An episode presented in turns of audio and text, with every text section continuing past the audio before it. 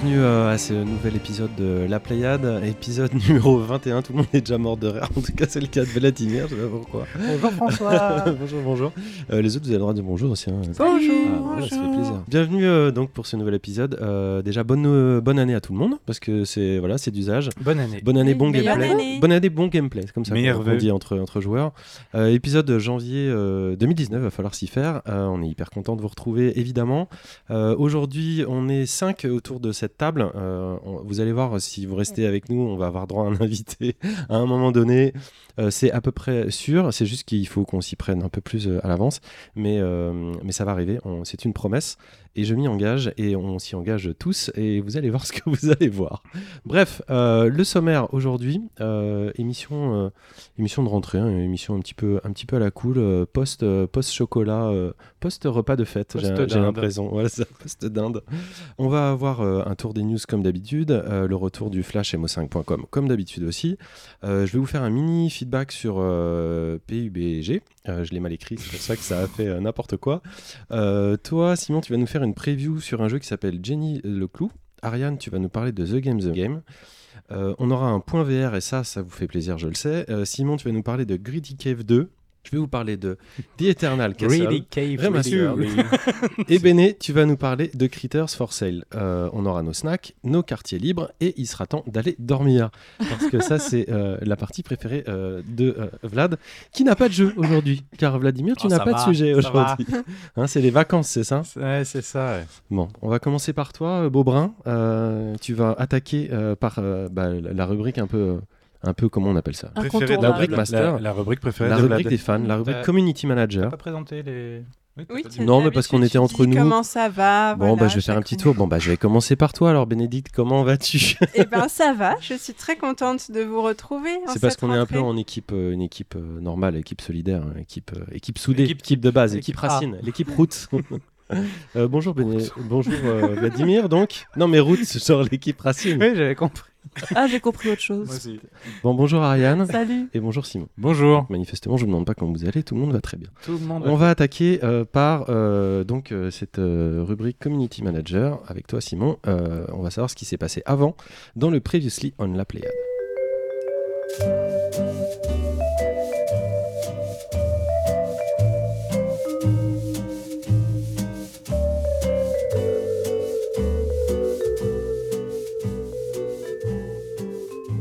Alors Simon, tu me vois venir parce que ça fait 4 secondes que je te l'ai demandé. Qu'est-ce qui s'est passé sur les réseaux sociaux et sur le dernier épisode de la Pléiade?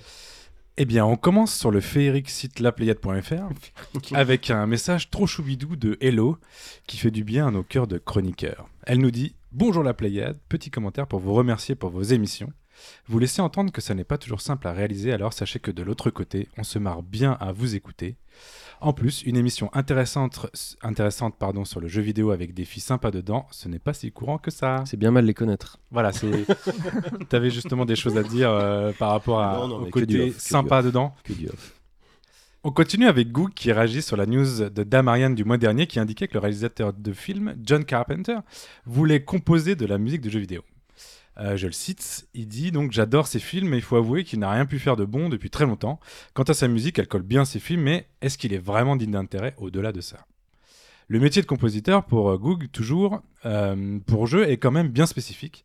Quand on sait à quel point la musique aujourd'hui est liée au gameplay, évolue dynamiquement en fonction de ses phases de jeu, je trouve ça un peu bête, c'est toujours Goog qui parle, hein, de donner bête, de donner autant de vergure à une news si creuse, il l'a lu un peu partout, Carpenter n'est pas du tout qualifié pour ça. C'est une accusation incroyable. Shirian, lui, euh, il réagit aussi sur la planète.fr, il n'est pas du tout d'accord avec Goog et il nous dit Perso, en tant que fan de cinéma et de jeux en général, je ne vois pas en quoi un compositeur comme Carpenter ne serait pas assez qualifié pour composer de la zik de jeux vidéo. Oui, le compositeur doit, avoir, doit savoir composer en fonction des phases de gameplay, et bah, c'est un peu ce que fait Carpenter quand il compose ses films, en fonction des ambiances, actions, etc. C'est tout à fait comparable. Surtout que ce ne serait pas le premier compositeur de musique de film à composer pour un jeu. Je prends juste pour exemple Hans Zimmer, qui a composé la BO pour Metal Gear, qui était juste parfaite, ou même Danny Elfman, qui a composé, qui a bossé, pardon, dans une moindre mesure sur Fable. Il y a eu des tas de collaborations entre le monde Medieval surtout. tout à fait. Il y a eu des tas de collaborations entre le monde du ciné, de musiciens et du jeu, et franchement, c'est assez souvent réussi. Et moi, je suis complètement d'accord Moi avec aussi. euh, ce dernier commentaire. Surtout que Carpenter, il compose des thèmes. Enfin, là où il est vraiment bon, c'est pour composer des thèmes. Ces deux derniers albums, enfin, ces deux seuls albums, ils sont pas oufissimes Voilà. du tout. Mais en tout cas, euh, dans, dans ses films, il fait, il fait des thèmes et euh, ça, euh, ça, tu peux t'en servir comme tu veux dans un jeu vidéo, quoi. Tout Après, le monde hop, connaît Halloween. Oui, après, Google, il a, il a, il a raison, euh, mais euh, c'est peut-être au niveau de, de l'aura et de l'influence. Euh, par exemple, dans le jeu que, dont je vais parler tout à l'heure, on ressent encore l'influence de Carpenter et, et, et aussi sonore, la trace sonore de Carpenter. Donc, quand je pense que il, il a pas tort, c'est vrai que ça fait longtemps qu'on l'a pas entendu faire quelque chose de bien et voir réaliser quelque chose de bien, mais sa, sa trace, elle est quand même là, elle est là euh, depuis très longtemps. Et il y a des jeux euh, bah, qui ressortent aujourd'hui, par exemple des, des jeux néo-rétro, mais qui font un appel direct euh, à cet univers et ça me semblerait pas du tout saugrenu euh, ou peu pertinent qui, qui participe à un projet. Ça serait même super chouette et ça pourrait faire bah, projeter de la lumière sur un, sur un projet indépendant, pourquoi pas. Si on les fait après, il a pas parlé d'argent, c'est le seul truc moi qui me, qui me laissait un petit peu euh, circonspect. Après, je comprends le, le doute qu'on peut avoir. Enfin, puis on a envie de rester. Enfin, on n'a pas envie de se faire envahir par le cinéma non plus à un moment donné, quoi. Ça, on va peut-être en parler plus tard d'ailleurs. Mais, euh, mais que entre le jeu vidéo et le cinéma, enfin voilà, qu'il n'y ait pas non plus trop. Enfin, je sais pas. Je comprends aussi le commentaire de Gook par rapport à ça. Dans, le- bah, dans le genre de gars qui viennent du cinéma en disant je vais tout vous apprendre, quoi. Enfin, tu vois, un truc un peu. euh, Ouais, mais c'est aussi, c'est c'est quand même une époque qui est un peu dépassée. euh, maintenant, il s'agit de connivence. Et, euh, ça va, ça va, ça, enfin, je veux dire, ça fait longtemps que maintenant les, les gens du cinéma sont très très intéressés pour, euh, pour empiéter dans le jeu vidéo et qu'ils n'arrivent pas avec leurs gros, euh, leurs gros sabots. Tu crois que c'est- encore le cas? Bah, ils font des, Ah bah des oui. épisodes de séries interactives, quoi. Oui, bon, on, on- on y reviendra. Mais euh, en tout cas, merci euh, pour ces commentaires. C'est intéressant. Enfin, on, a une, on fait une grosse bise à Yetcha hein, qui se réchauffe à l'aide de nos émissions pendant l'hiver. C'est c'est lui qui le dit. Il brûle la radio. Je savais pas qu'on avait ce pouvoir, mais voilà, sachez-le, vous réchauffez des gens. Pendant l'hiver. Pendant l'hiver, c'est mieux parce que l'été, c'est un peu trop chaud. Bah vous, toi aussi. hein. Enfin, vous, enfin, oui, mais vous plus. Nous, on a plus de chaleur. Merci beaucoup. On va enchaîner avec notre tour des news.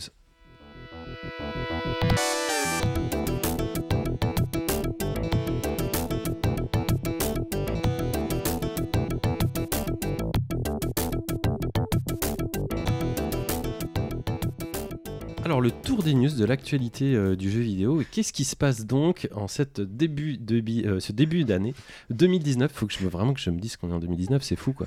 Parce que bien- bientôt on est en 2020 en fait, c'est ça, vous vous rendez pas compte quoi. C'est c'est terminé quoi. L'année 2000, euh, l'année 2010, tout ça, c'est c'est has-been. Là maintenant c'est 2020 quoi. Tu nous fais même- une crise indirecte. C'est exactement ça. C'est exactement ça. C'est le même millénaire. hein, Mes c'est pas grave. 18, mes 18 ans sont très très loin. Alors Ariane, qu'est-ce qui se passe? Eh bien, je vais vous parler d'une adaptation totalement improbable. C'est Just Dance, le film.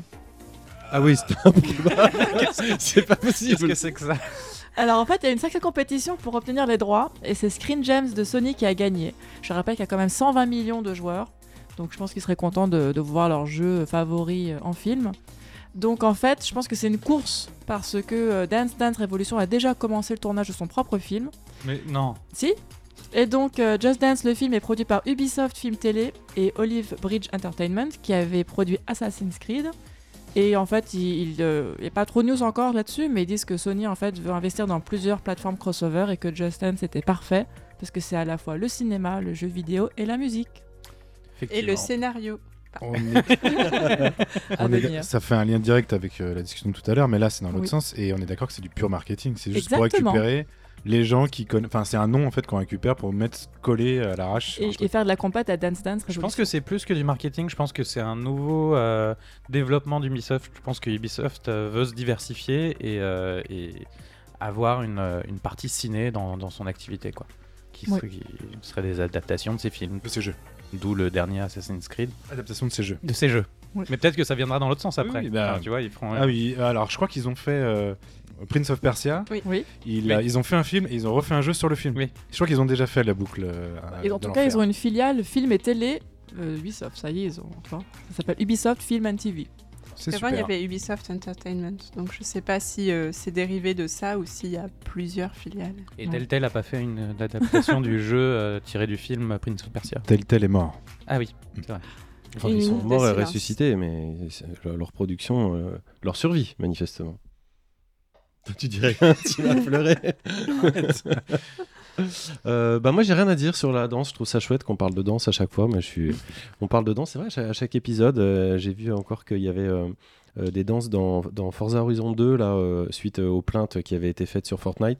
Bah, finalement, ils les ont un petit peu retirées, les- leurs danses à eux, pour s'éviter des, des procès, donc c'est très bien. Je précise, ce n'est pas ma news, hein, je rebondis juste sur le sujet d'Ariane, puisque vu qu'on parle de, de- de films de danse, bah, moi je trouve ça, pourquoi pas. hein. Moi, j'aime bien. ouais. Oui, Ouais, oui, les c'est films de danse, ça fonctionne bien en vrai, donc il n'y a pas besoin d'un scénario très étoffé. Bah, et s'il y avait eu un film live par rapport à The Rapper, est-ce qu'on aurait été plus, euh, plus satisfait tu vois, Je ne Oui. crois pas. Oui. Donc, euh, Personnellement, oui.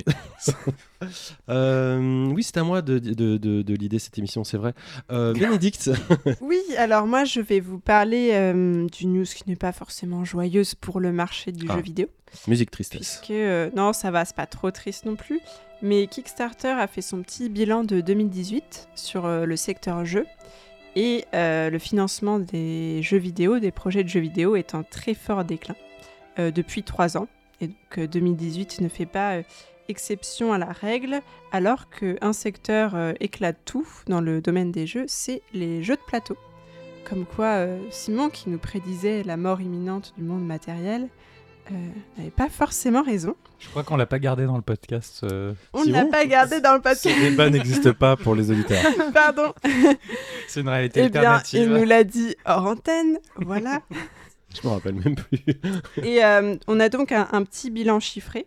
Et en gros, la catégorie jeux vidéo a décliné de, a baissé d'un million 45 dollars euh, en 2018, soit euh, 8% de plus que 2017.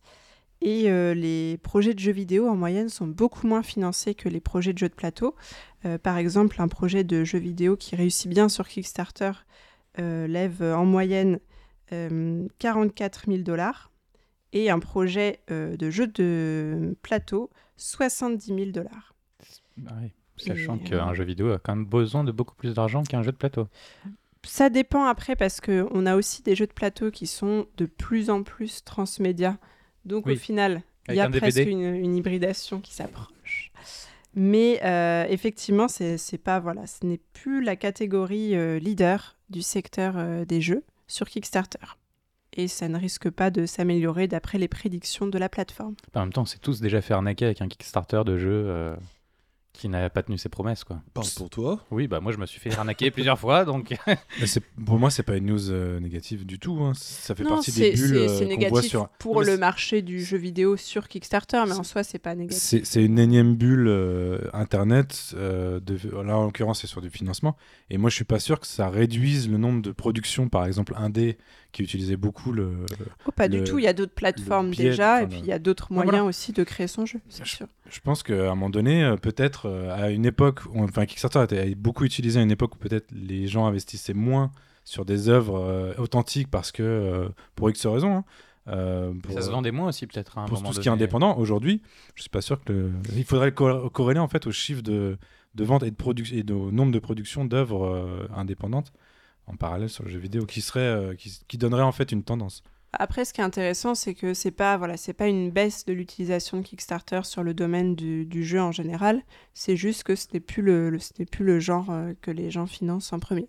Sans parler même au niveau des joueurs et des backers. Je me souviens quand on avait euh, reçu euh, Fibre Tigre, il était, il était vraiment contre ce genre de, financement. Il y a tout un tas de développeurs aussi qui, qui ont pris conscience un petit peu sur le tard que, que comme, comme tu disais, Simon, que c'est pas forcément le seul, la seule façon de faire financer des jeux, ou en tout cas la, la, façon la plus pertinente. Donc, Bah, et encore sur le jeu vidéo, c'est moins scandaleux que quand c'est sur de, du, tech, euh, genre, euh, genre euh, Oculus Rift, typiquement, tu vois, où les gens euh, donnent leur argent mais ne sont pas actionnaires du truc. Et à la fin, euh, le truc a revendu 2 milliards à Facebook. mhm. Sur du jeu vidéo, on est encore dans une autre économie que ça. On n'est pas dans. Mais oui, effectivement, je me souviens bien de ce que disait Fibre Tigre et il y a quand même un vrai problème dans ce genre de, fi- de financement.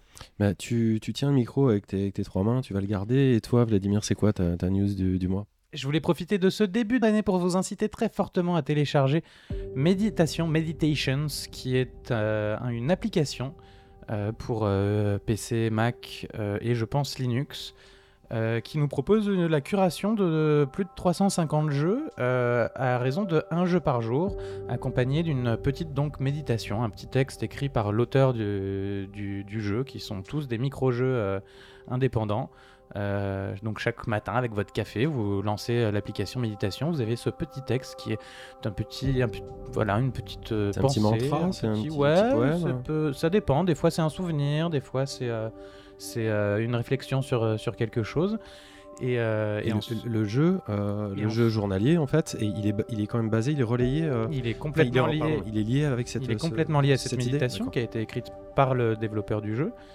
Et, et chaque jeu est, est à un jour, c'est-à-dire que Chaque jour, un nouveau jeu. chaque jour un nouveau jeu, mais qui n'est accessible que sur ces 24 heures-là. Et en fait, aux développeurs ont été donné, la, a été donné la possibilité de choisir le jour qu'ils voulaient en fonction du souvenir qu'ils avaient à partager. Ou de- Ah, tu veux dire que c'est pas le même développeur qui développe euh, Non, c'est trois, c'est plus- c'est que c'est un développeur par jour aussi. Donc, il y a Ah, j'avais pas 360 compris, je croyais que Chaque c'était un seul Non, non, développeur non, en fait. Chaque jour c'est un développeur et chaque jour c'est un jeu différent et chaque jour c'est une pensée Ouais, différente. et on ne peut pas jouer au jeu si on arrive le jeudi, on peut pas jouer au jeu du mercredi. hein. Il, faut être- il tout. faut essayer tous les jours, c'est des expériences très courtes. Exactement. C'est toujours moins de 5 minutes. Alors il y aura des jeux euh, que ici à la Play on appelle des jeux intéressants.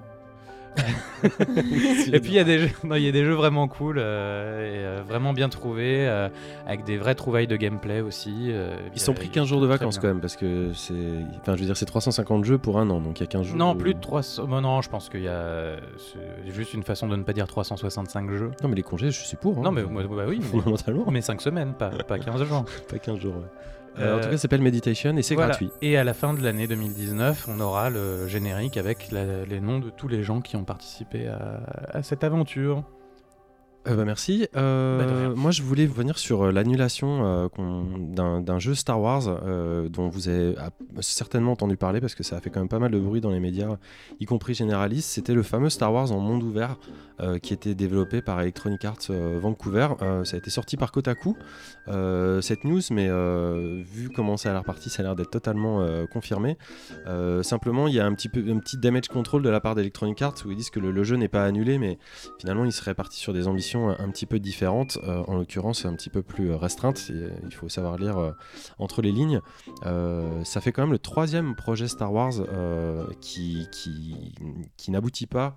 En peu de temps, à- on a eu évidemment le Star Wars 1313 qui avait été mis jeté aux oubliettes à la suite du rachat de Lucasfilm par Disney.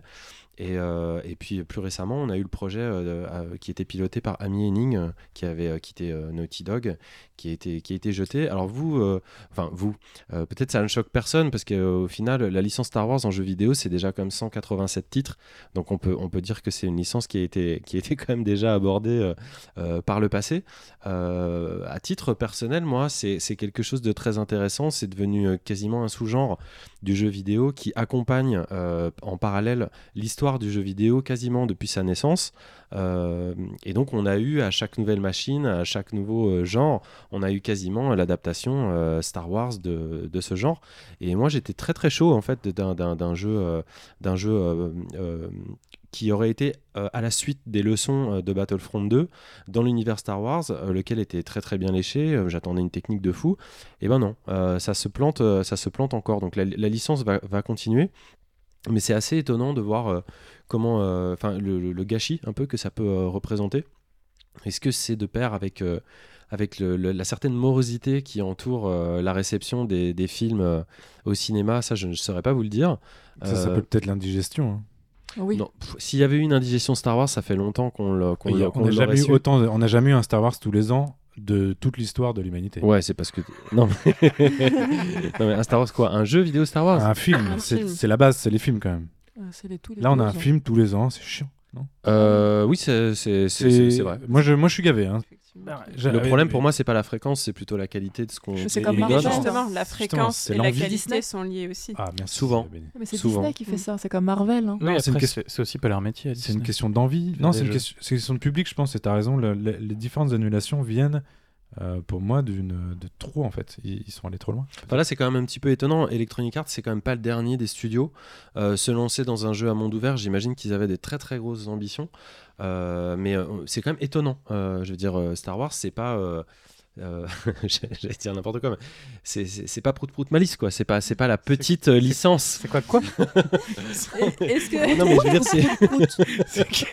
Qu'est-ce que c'est une licence reconnue ou- Est-ce que c'est un licence débat Tu lances un hyper- débat Non, pour c'est- malice là C'est une licence hyper, hyper reconnue. Eux-mêmes, ils ont, ils ont dû euh, certainement cravacher pour, euh, pour être les garants de cette licence-là et pour la porter. Et quand Je on pense voit les résultats, c'est quand même, c'est quand même très, très, euh, très, très bizarre. Je pense Très qu'ils se sont fâchés avec, euh, avec Disney euh, à la suite des lootbox et, euh, et du, du backslash qu'ils ont eu, euh, qui se sont pris euh, par rapport à ça.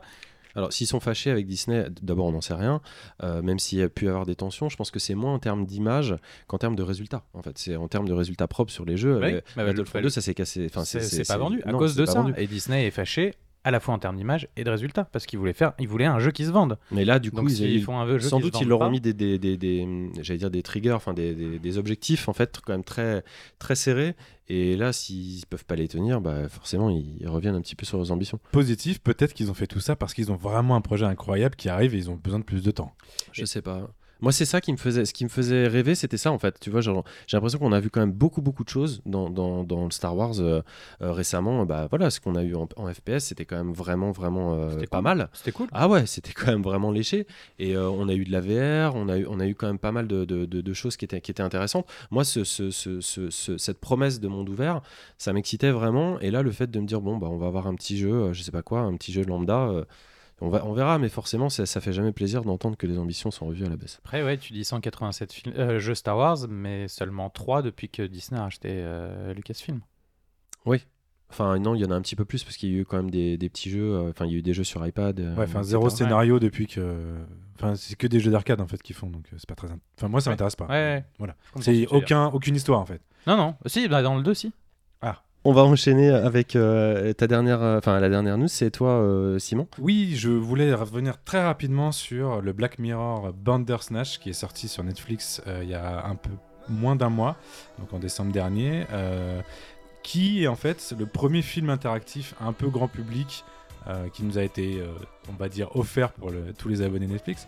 Et ça, ça a un lien un petit peu avec notre premier épisode de la Pléiade, puisqu'on parlait évidemment de Telltale à l'époque, en disant que est-ce que Telltale, de toute façon, euh, avait pas abandonné complètement son gameplay et on arrivait juste à des choix scénaristiques Et là, c'est exactement ce qu'a fait, euh, donc, on va dire, Netflix, qui produit la série Black Mirror depuis maintenant trois, trois saisons, en sortant un épisode où on va avoir énormément de choix à faire. Donc c'est binaire, hein, c'est oui, non, euh, à droite, à gauche, un choix sur deux. Et j'ai trouvé ça intéressant. Alors, je vais le dire tout de suite, c'est pas un chef-d'œuvre ce qu'ils ont fait. Parce que en fait, il y a énorme, on voit tout de suite les ficelles qui sont autour, mais j'ai vu ça comme un premier essai.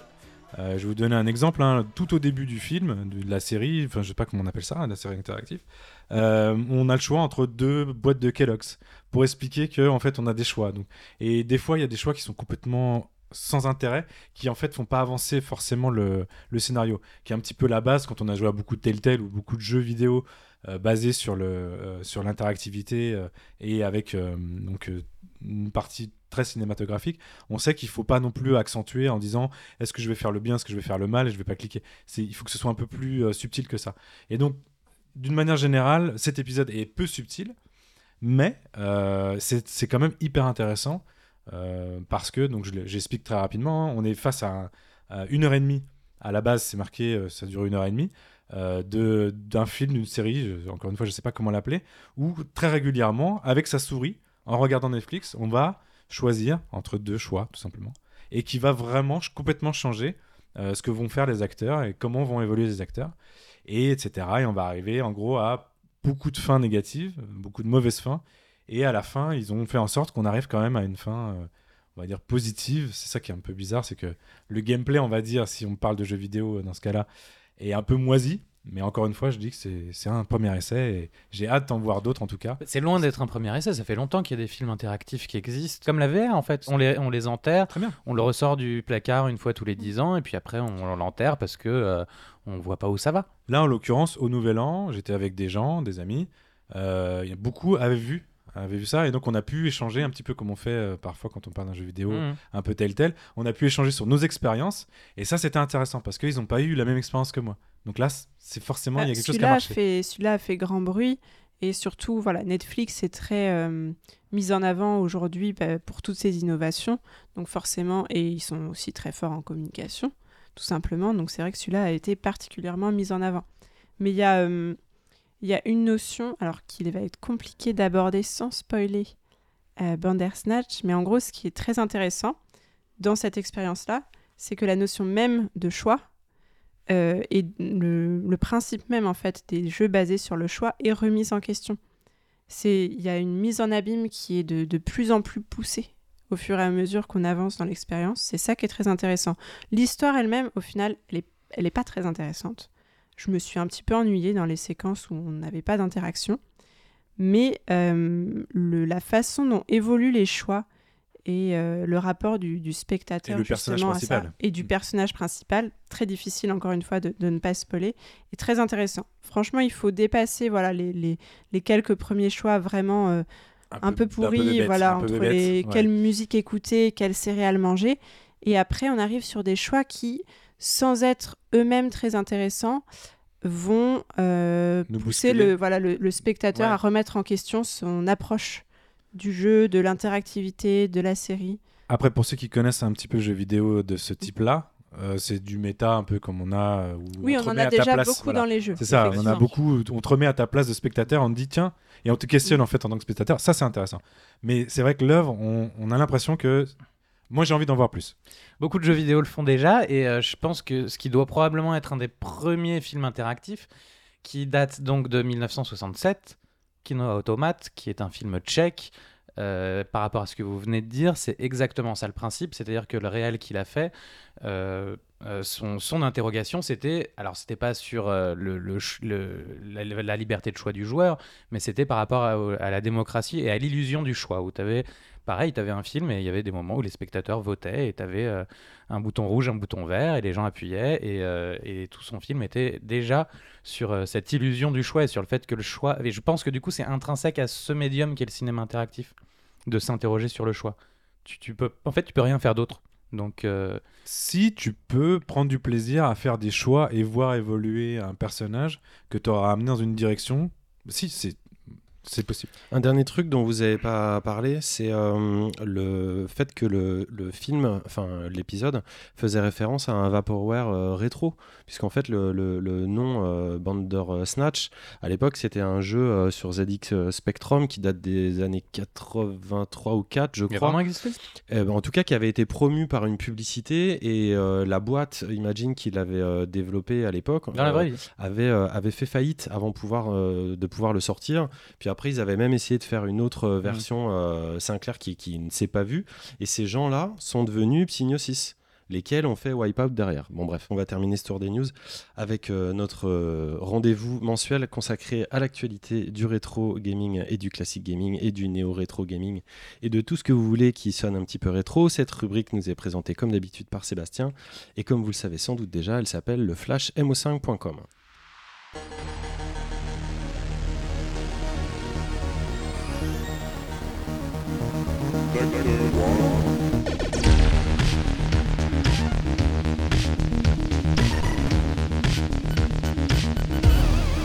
Bonjour et bienvenue sur le Flash MO5.com, votre rendez-vous mensuel sur l'actualité du rétro gaming et de la culture numérique. Sans plus attendre, on revient sur les 5 infos qu'il fallait retenir ce mois-ci. Pour commencer, nous allons parler de jeux de tir au pistolet comme Duck Hunt, Time Crisis ou Virtua Cop. Les pistolets optoélectroniques utilisés par ces jeux ne sont compatibles qu'avec des écrans CRT et pas avec les écrans plats plus récents. Eh bien, au CES 2019 à Las Vegas, Hyperkin a présenté l'Hyper Blaster HD, un clone du zapper de la NES qui contient un adaptateur s'insérant dans le port cartouche et permettant la compatibilité avec nos téléviseurs actuels. Si les informations sur le prix et les jeux compatibles sont encore floues, on devrait en savoir plus dans les prochaines semaines. Peut-être un moyen de relancer ce genre populaire un peu disparu. Saviez-vous que Shigeru Miyamoto est un grand fan de SimCity et que c'est pour ça que ce jeu est sorti sur Super Nintendo? Mais avant cela, un prototype existait déjà sur NES. Le jeu a été présenté au CES de janvier 1991. Après qu'un collectionneur a mis la main sur deux exemplaires de la cartouche de ce prototype, il vient maintenant d'être décortiqué, comparé à la version SNES et distribué avec son code source commenté grâce à la Video Game History Foundation. Si vous voulez avoir la chance d'essayer cette version, vous pouvez directement retrouver cette ROM sur internet. Parlons maintenant de la Dreamcast, et plus particulièrement de ses cartes mémoire spécifiques. En effet, ces VMU étaient dotés d'un écran, d'une manette et de 4 boutons. Elles permettaient d'emporter partout des mini-jeux liés au jeu Dreamcast principal. Eh bien sachez que, même en 2019, des développeurs travaillent sur ce support, et que les VMU vont recevoir deux nouveaux jeux grâce à Tom Napior. Visual Memory Battalion, un jeu de stratégie, et Pixel Ninja Story, un jeu d'action. Malgré une définition de 48 par 32 pixels, nous avons hâte de voir le résultat. Après Sonic Mania, la société Headcanon s'est mise en tête de s'attaquer à une suite du jeu NES Darkwing Duck, Mr. Mask en français, célèbre personnage de Disney. Mais à la suite d'un malentendu entre la société et Capcom, éditeur du jeu original, le développement a été stoppé. Ils ont donc décidé de rendre disponible la démo sur Windows, macOS et Linux. Les fans qui la téléchargeront découvriront une technique plus proche de la 16 bits de Nintendo et un jeu d'action plateforme prometteur. Et pour finir, toujours au CES 2019, Retrobit, rival d'Hyperkin, présente lui une console qui ressemble furieusement à la Nomad, la version portable de la Mega Drive. Ce n'est qu'un prototype, mais le fabricant a confirmé qu'il s'agit bien d'une Genesis portable dotée d'un authentique port cartouche et compatible HDMI. On ne sait en revanche pas grand chose d'autre, notamment sur ses caractéristiques techniques, la qualité de la construction ou sa date de sortie. Une future concurrente à la Mega Drive Mini officielle? Parce qu'il n'y a pas que les écrans dans la vie et que les rendez-vous IRL ont du bon, voici votre calendrier. Trois événements ce mois-ci. Tout d'abord, la première édition du Geek Life Festival qui se tiendra au Mans les 2 et 3 février. En ce qui concerne le jeu vidéo rétro, il y aura des animations organisées par l'association Retro Taku et deux invités prestigieux, Marcus et Florent Gorge. La deuxième édition de Retro Gaming Play aura lieu les 23 et 24 février à Meaux. Cette petite convention est organisée par les associations RGC, Replay et Chez Moi, avec des tournois sur des jeux rétro et des invités comme Paul Cuisset, Philippe Dessoli ou Jean-Martial Lefranc. Retrouvez plus d'informations sur leur site rgplay.fr. Enfin, le 15 février, c'est la deuxième soirée rétro gaming à la MJC de Chaville, dans les Hauts-de-Seine, durant laquelle vous pourrez vous adonner à toutes les consoles et micros classiques. Vous pourrez retrouver ainsi gratuitement Amiga, Street Fighter, Bomberman, GameCube, Neo Geo, Mario, Donkey Konga, Mega Drive, Super Nintendo, Duck Hunt. J'ai pas fini Voilà, c'est tout pour aujourd'hui. Retrouvez ces infos sur le Mac de mo5.com. Merci à la Pléiade, rendez-vous le mois prochain et prenez soin de vos machines.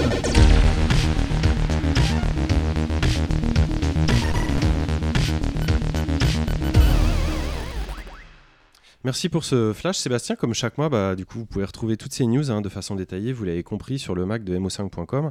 Et nous retrouverons ce flash le mois prochain pour ne rien manquer euh, de l'actu autour du Pixel, euh, qu'elle soit Néo ou, ou, tout autre, puisqu'il me manque la fin de mon texte. Sur mon texte. C'est comme ça. Euh, juste avant de, d'enchaîner, on va conclure parce qu'on n'a pas le temps, donc on ne va pas vous parler de Naughty Dog qui, pour nous souhaiter un joyeux Noël et nous rappeler au bon souvenir de The Last of Us 2, euh, a manifestement euh, débridé euh, toutes les capacités de son moteur physique en réussissant à faire brûler une voiture sous la pluie pendant deux heures. Donc, fan de crémation automobile illimitée, vous irez voir par vous-même si vous ne me croyez pas. Euh, on parlera pas non plus de Yoshi's Crafted World, Crafted World pardon, l'une des nouveautés 2019 de Nintendo, qui au Japon aura le plaisir marketing d'être vendu en boîte, mais sans cartouche à l'intérieur. Car ne l'oublions pas, le désir du consommateur robot pigeon est sans limite ni euh, de Cryzenix, euh, déjà auteur indépendant d'une proposition de remake de Super Mario 64 sur l'Unreal Engine 4, qui a récidivé euh, ces derniers temps avec celui d'Ocarina of Time qui propose ça euh, directement. Cela ressemble euh, au pire de mes cauchemars, euh, à savoir un Zelda réalisé par Gameloft, à déconseiller aux yeux avertis des avocats payés pour faire annuler ce genre de projet de toute façon. On parlera pas non plus de Slightly Mad Studio, les réalisateurs de Project Cars qui ont teasé une nouvelle console, entre guillemets la plus puissante jamais créée, la Madbox, pour qu'on rigole un peu. Euh, et là, Epic euh, Games rachète le studio et tout le monde ferme sa gueule. On verra comment ça se passe. Ni enfin, euh, on parlera pas de This War of Mine, un jeu que j'avais personnellement absolument adoré et qui a permis de récolter plus de 500 000 dollars pour des enfants confrontés à la guerre, cette fois-ci bien réel, comme quoi, en n'étant pas trop égoïste ou refermé sur son monde, on peut réussir un peu à être utile, même coincé tout au fond de son canapé. C'est beau. Oui, c'est beau. Je vous remercie pour euh, toutes ces news. Euh, on va enchaîner avec euh, notre déroulé et ça commence par un tout petit feedback de ma part sur le portage de Player Unknown's Battlegrounds sur PlayStation 4.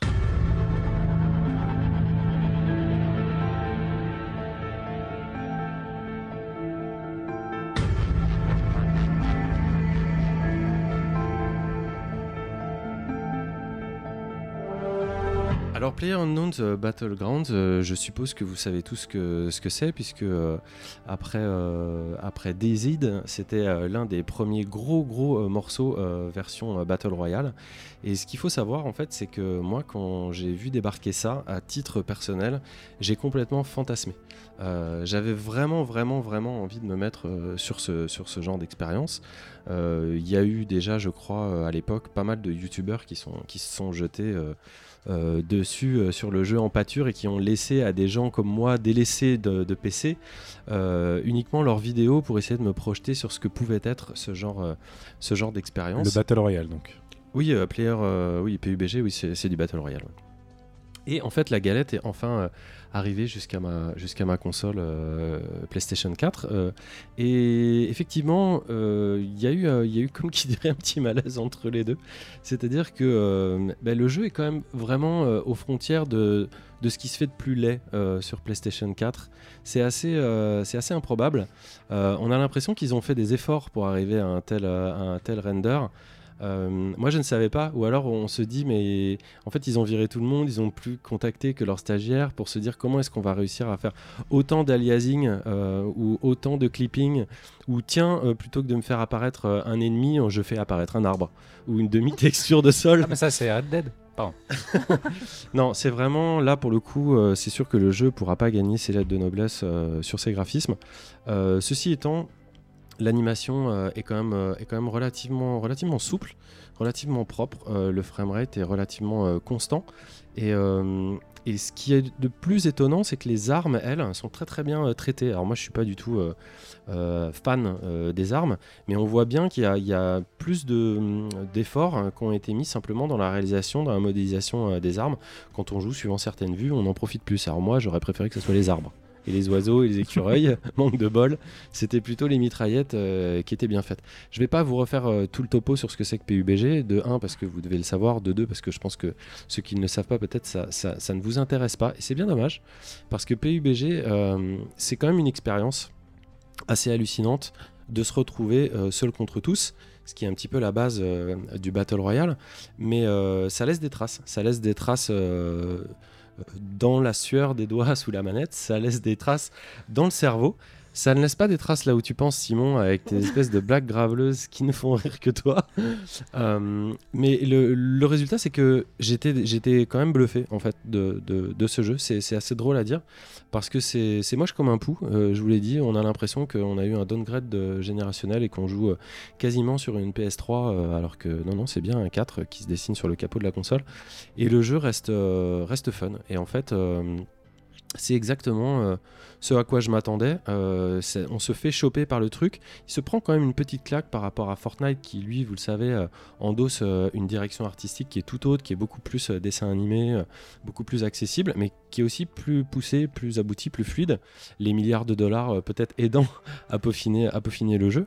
Mais moi, je me suis, je me suis éclaté en fait sur ce jeu. C'est le cas de le dire. Je, me suis fait éclater surtout.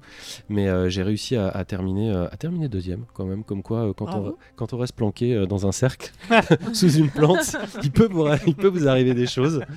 Et euh, les maniements déjà étaient pas simples hein, de passer évidemment de, de- de FPS euh, d'un FPS à la souris euh, au pad et en fait ils ont ils ont quand même fait du, du bon boulot. Le- le- la vraie question qui se pose pour moi, c'est de se dire justement si, si le jeu fonctionne toujours aussi bien, pourquoi est-ce qu'il n'a pas été plus suivi En fait, c'est- vraiment ça qui, qui me reste comme, comme question. Pourquoi il n'a pas été plus poussé, plus optimisé euh, La console est en souffrance. Moi, j'ai pas essayé toutes les versions console, mais il paraît que la, celle de la One X évidemment s'en sort euh, le mieux au prix de la console, c'est quand même normal.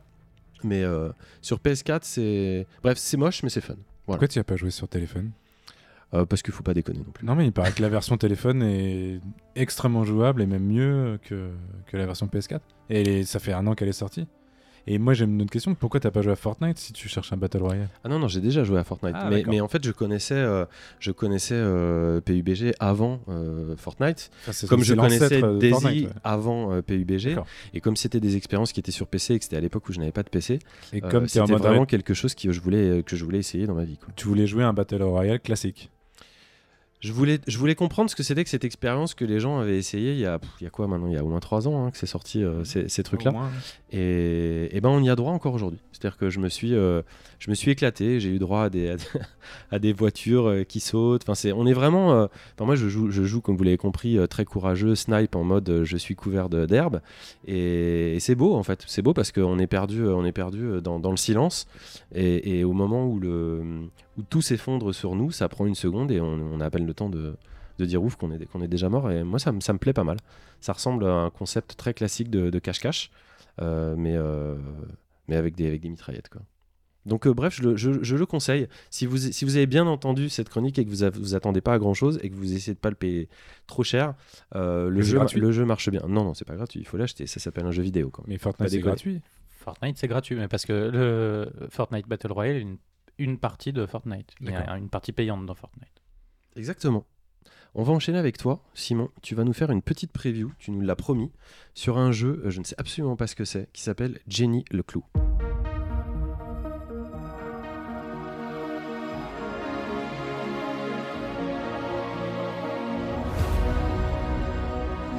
Ce mois-ci, je me dois euh, absolument de vous parler d'un jeu qui va sortir tout bientôt. Et ce, pour pas mal de raisons, euh, toutes meilleures les unes que les autres. Déjà, le nom du jeu tient du génie. Non, c'est pas, c'est pas Génie le clou, comme euh, dirait François. C'est ce que tu m'as dit. J'ai fait que. Jenny le clou.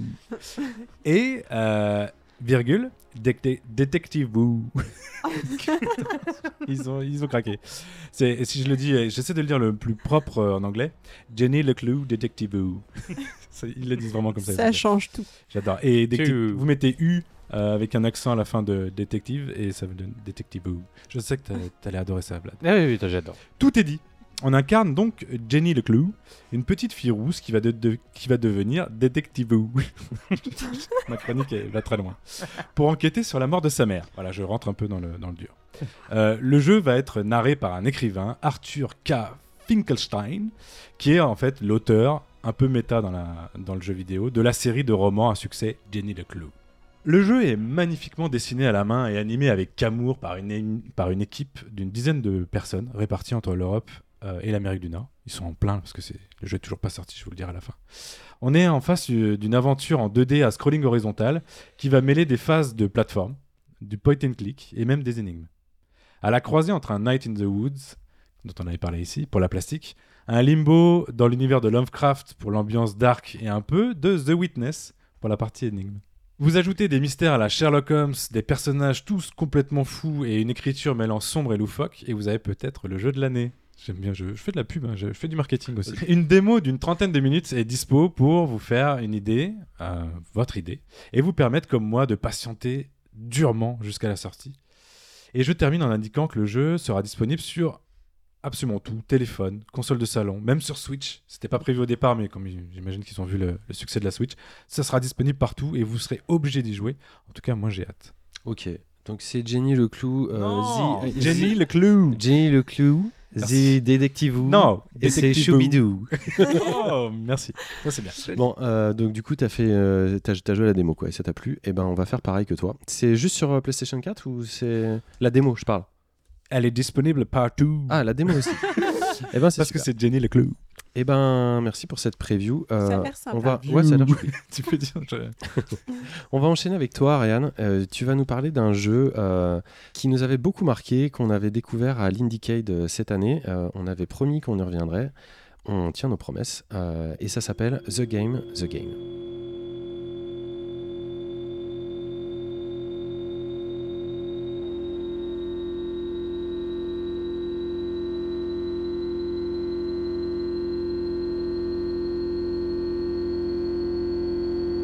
The Game, The Game, c'est un jeu vidéo de simulation conçu, réalisé, illustré et programmé par Angela Vashko des États-Unis. Il a reçu la récompense du Impact Game en 2018 à l'Indiecade. Donc en fait, c'est plus qu'un jeu vidéo, c'est avant tout une simulation de séduction. Ce sont des rencontres entre le joueur, qui joue une femme qui s'appelle Maria, et six hommes dans un bar dansant. Donc cette expérience est évidemment fortement déconseillée aux joueurs au moins de 18 ans, son contenu est très sexuel et violent, et parfois même oppressant. Donc à partir de maintenant, si vous écoutez le podcast avec vos enfants, eh ben, il faut arrêter. Et c'est des conseils aux misogynes aussi. Oui et non, ça se débat. Euh, donc on commence avec un titre fort, agressif. Euh, la première image, c'est la moitié d'un corps de jeune femme assise par terre, contre du carrelage, qui fait fortement allusion à une bonne cuite dans des toilettes de boîte de nuit. Elle tient dans sa main une bière, et en fait, ça- c'est une photo qui a été prise par Angela Vachko qu'elle a décidé de- d'utiliser pour l'ouverture de son, de son jeu. Euh, elle est en barésie, on ne voit que ses jambes, et la musique composée par QQ met l'ambiance, c'est une procession tendre et dramatique accompagnée d'orgues et de sons futuristes. Donc en fait, cette simulation se présente sous forme de slideshow avec des dialogues et du QCM. Donc chaque homme va se présenter, tenter une approche de drague bien spécifique. Et je tiens à souligner que les six hommes du jeu sont représentés par des photos de coachs dragueurs professionnels réels. Donc leurs portraits sont apposés sur un collage de bars, d'appartements ou de rues, puis coloriés par-dessus avec des filtres et des gribouillages pour camoufler la ressemblance des traits. Euh, Ils sont pas reconnaissables? Bah, tu devines, mais bon, euh, je pense que c'est juste assez pour. euh, Pour passer la loi, quoi. voilà, voilà, exactement. Euh, donc, euh, ces portraits sont tirés euh, de captures de vidéos, de photos, internet. On, on les retrouve sur Google. hein, tu tapes le nom de- du séducteur et euh, c'est les photos qu'il y a dans, dans le jeu. Donc, euh, comme un livre dont vous êtes le héros, chaque histoire comporte de nombreux tiroirs à explorer. Il y a en général 3-4 réponses possibles euh, par question-action. D'accord. Donc je me suis demandé pourquoi Angela Vachko avait fait un jeu sur ce thème et j'ai eu l'immense honneur de pouvoir l'interroger à ce sujet. Donc je vous propose d'écouter euh, Angela. The Game the Game came out of a project that I was Au départ, The Game, The Game called est parti d'un de mes projets, Banged, pour lequel j'avais lu un tas de livres de drague publiés par ce coach, Rouge V. this One particular pickup artist named Rouge V. I decided that I wanted to create Il met en avant des stratégies de séduction dans différents contextes et aussi des comptes rendus très détaillés de ses conquêtes. J'avais donc décidé d'écrire moi-même un livre en réponse à ces guides. Du coup, j'ai voulu trouver et interviewer des femmes qui avaient eu affaire à lui ou à ses élèves.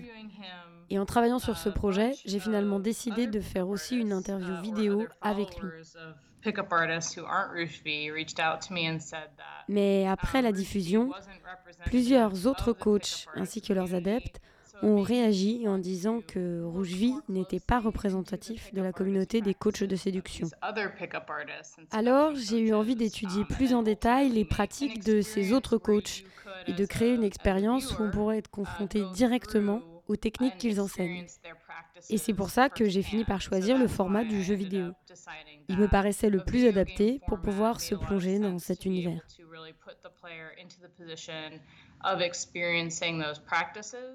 Nous sommes donc Maria, une jeune femme active dans une ville cosmopolite. C'est vendredi soir et on va retrouver sa copine dans un bar.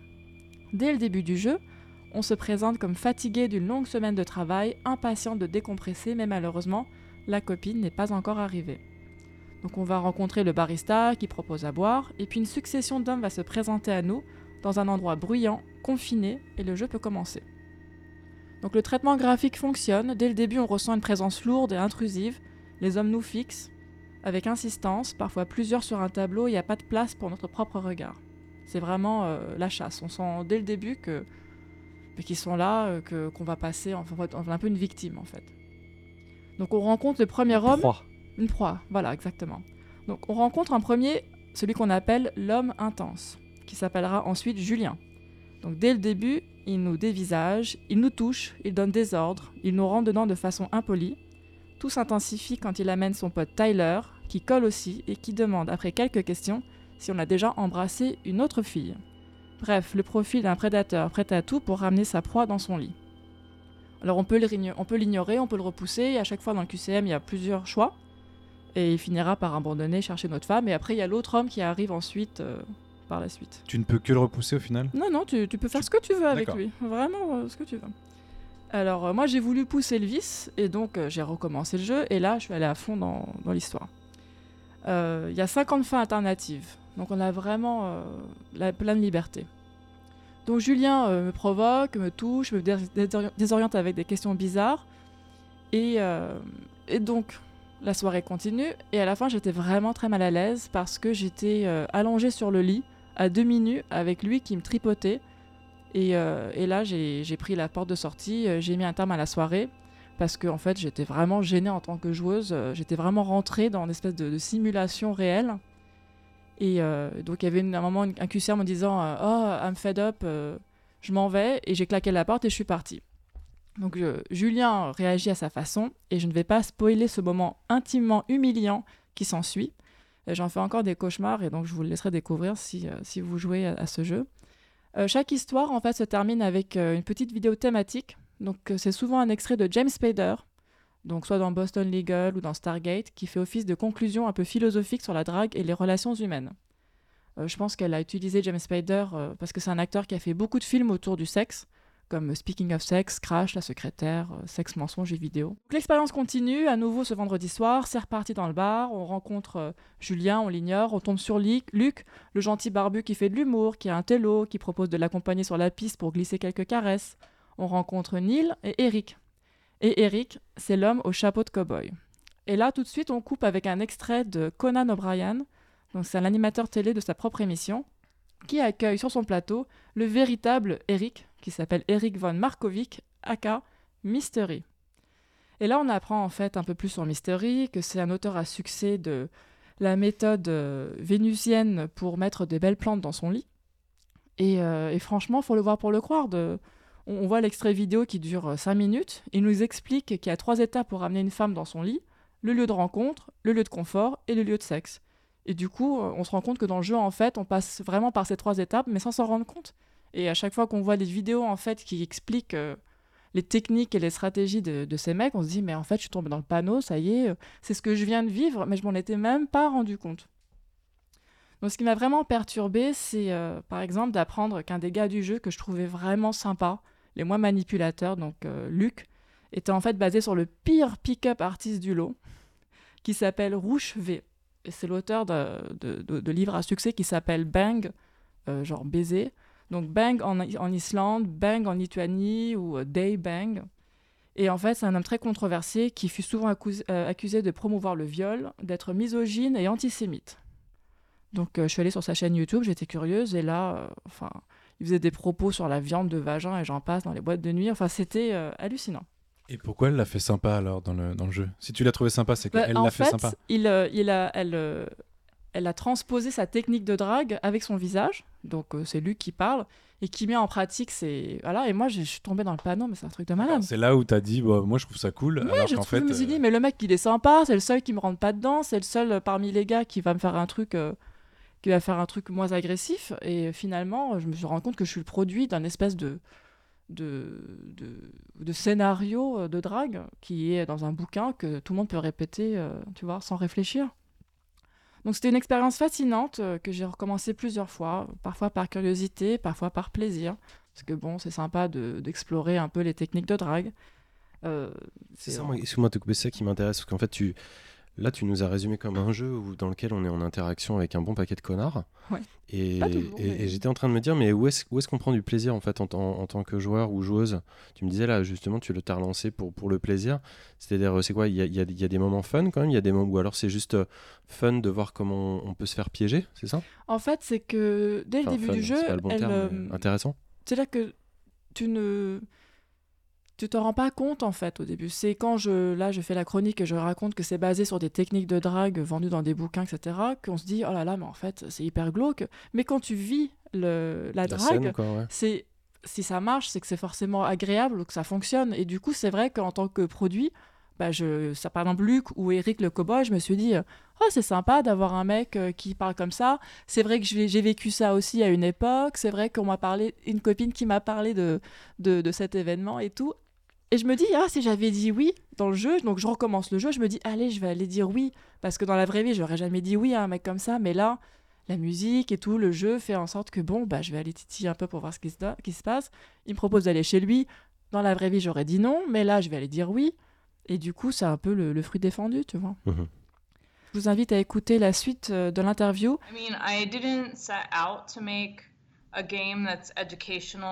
En fait, ce n'était pas mon but de créer un jeu éducatif ou pédagogique. Mais je pense qu'une grande partie des gens qui ont joué au jeu ont pu finalement identifier les mécanismes des coachs. Et cela a créé un parallèle avec des situations qui les avaient mis mal à l'aise et qu'ils n'avaient pas su interpréter ou repérer sur le moment. Du coup, si les gens peuvent tirer des leçons de l'expérience proposée par mon jeu, ce serait vraiment génial. Parce qu'au début, je ne pensais pas me lancer dans la création d'un genre de petit manuel pour les femmes pour reconnaître la drague professionnelle. Mais si ce jeu devient une sorte de produit dérivé utile, j'en serais très heureuse. Donc euh, c'est vrai que pour rebondir sur ce qu'elle vient de dire, euh, j'ai l'impression que, que ce jeu pourrait servir à la fois de message pour les femmes, ce qui ne veulent pas tomber euh, dans, dans, dans, le panneau. Mais ce que je trouve intéressant dans ce jeu, c'est qu'elle dit aussi que les femmes sont des adultes responsables et que de blâmer les hommes pour tout ce qui leur arrive n'est pas juste et que c'est un juste milieu. C'est, elle dénonce en fait les pratiques euh, de se faire de l'argent sur des espèces, des espèces de, d'œuvres, mais ne remet pas la faute à 100%, tu vois, sur. sur elle dit pas que les techniques de drague sont mauvaises par essence. Non, elle dit juste qu'il faut faire attention et que certaines femmes qui ne veulent pas tomber dans le piège bah, devraient ouvrir plus les yeux et les autres, bah, qu'elles profitent. Oui, en fait, c'est ça l'intérêt de l'intérêt de, de l'expérience, c'est de te rendre compte que tu peux te faire piéger en fait, malgré que tu penses être euh, préparé ou etc. Mais des fois, on aime bien se faire piéger. Euh, je sais pas de qui tu parles, mais. moi, j'ai connu quelqu'un, un de mes ex, qui a fait ça, cette méthode-là, et c'était une catastrophe. Du jour au lendemain, ce mec est devenu quelqu'un d'autre. Je lui dis, mais qu'est-ce qui te prend? Il m'a dit, ouais, je veux devenir un homme. Et je pensais pas il que ça coaché, existait. Il était coaché. Oui, il a été coaché. Euh, mon copain était coaché et du jour au lendemain, c'est devenu un autre homme et ça n'a pas marché. Je lui dis mais qu'est-ce qui te prend? Et en hmm. fait, bah, c'est, il est tombé là-dedans. Et c'est, tu peux pas répondre, mais c'est pour ça aussi que tu as voulu jouer à ce jeu. C'est aussi en fait, je m'en suis rendu compte après. Je, je pense qu'inconsciemment, j'ai dû être attirée parce que c'est le genre de jeu déjà que j'aime beaucoup. Euh, et après, je me suis dit ah mais je connais une personne comme ça parce qu'il m'a fait réfléchir sur ces techniques justement. Je me suis dit mais mais oui, bien sûr. Quels sont les axes de diffusion du jeu en fait? Ça va, ça, va se, ça, va, ça va être diffusé comment? Alors, euh, il sera diffusé d'ici fin février sur Mac, PC et Linux et il sera gratuit. C'est gratuit. Il n'est pas adossé à des associations euh, euh, d'aide, je sais pas, aux, jeunes femmes ou. Non, non, non, non, pas à ma connaissance. Je pense qu'il fait partie du, du projet dont elle parle euh, de la, du Council de Gender Sensitivity and Behavioral Awareness euh, qu'elle a lancé en 2012 après, euh, après WoW. Mais pour l'instant, je n'en sais pas plus. D'accord. Bah écoute, comme l'interview du producteur de, de Do Not Feed the Monkeys et comme celle de Lucas Pop ce mois-ci, que vous pouvez retrouver sur YouTube et sur euh, Vimeo. Euh, on va relayer euh, l'interview complète d'Angela Washko sur nos réseaux. Donc, bah, continuez à nous suivre ce mois-ci. Et puis, comme ça, vous pourrez en apprendre un petit peu plus sur le développement de The Game, The Game. Merci beaucoup, Ariane, pour, pour ce titre. C'est pas un sujet facile, c'est pas forcément le jeu les plus drôles, mais c'est pas le moins intéressant non plus, surtout sur, sur ce média. En tout cas, nous, ça nous avait, ça nous avait vachement accroché, donc c'est normal qu'on le, qu'on le relaie. On va enchaîner avec euh, un, sujet pour se, pour se détendre un petit peu, pour passer à, à autre chose d'un petit peu plus trivial. On va se parler de réalité mixte et de réalité virtuelle et on va enchaîner sur le point VR.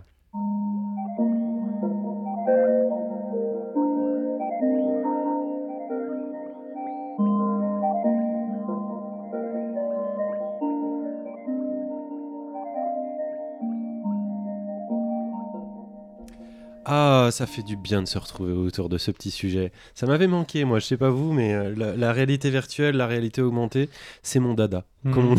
c'est mon dada. Euh, je vais commencer ce, petit point VR euh, par, en citant un spécialiste de la réalité virtuelle dont je tairai le nom et qui vient de déclarer il y, a, il y a à peu près 35 secondes Je ne sais pas si vous avez vu, mais la VR, ça repart à donf. je me foutais de ta gueule. Hein. Et eh ben pas du tout, parce ah. que justement, euh, en parlant du marché de la VR, effectivement, la VR se porte bien, euh, contrairement à ce que à, ce qu'on pourrait croire.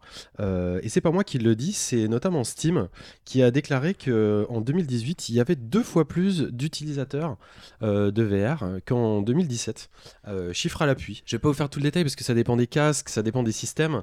En tout cas, on sait que l'Oculus Rift est le, est le casque le, le, plus le plus vendu et, que et qu'en fait il y a de plus en plus de gens qui ont, ça et ça se voit aussi chez des diffuseurs de jeux qui disent que les, jeux euh, VR aussi vendent évidemment bah, plus, les expériences euh, vendent plus, etc. Euh, et, donc les gens s'organisent autour de ça. Par exemple, Vive va sortir son Netflix, son propre Netflix de la réalité virtuelle, c'est-à-dire on aura un abonnement payant pour avoir accès à du contenu tout au long de l'année qui sera uniquement du contenu euh, lisible en réalité virtuelle. Je te dérange, Simon? Mais le, le chiffre, le chiffre, Tu me dis. le chiffre c'est qu'on est passé d'un million à 2 millions ou de 100 000 à 200 000 ou de 1000 à 2000 On a doublé. Oui, mais doublé, c'est ça ma question. C'est combien? On a doublé, c'est-à-dire qu'on a. Tu dis combien? Bah, Je peux te dire assurément Est-ce que a... c'est comme quand on double notre nombre d'auditeurs euh, de la Pléiade? On l'a multiplié par deux. Donc là, récemment, au-delà euh, des, des, des, des sorties, on y- du, du matériel aussi euh, nouveau qui continue à sortir, hein, au-delà des, sorties du Vive Cosmos, qui est le nouveau euh, casque d'HT d'HTC pardon, grand public pour PC et smartphone, et du HT HTC, je vais y arriver, Vive Pro Eye, qui est... Qui sont sortis quand?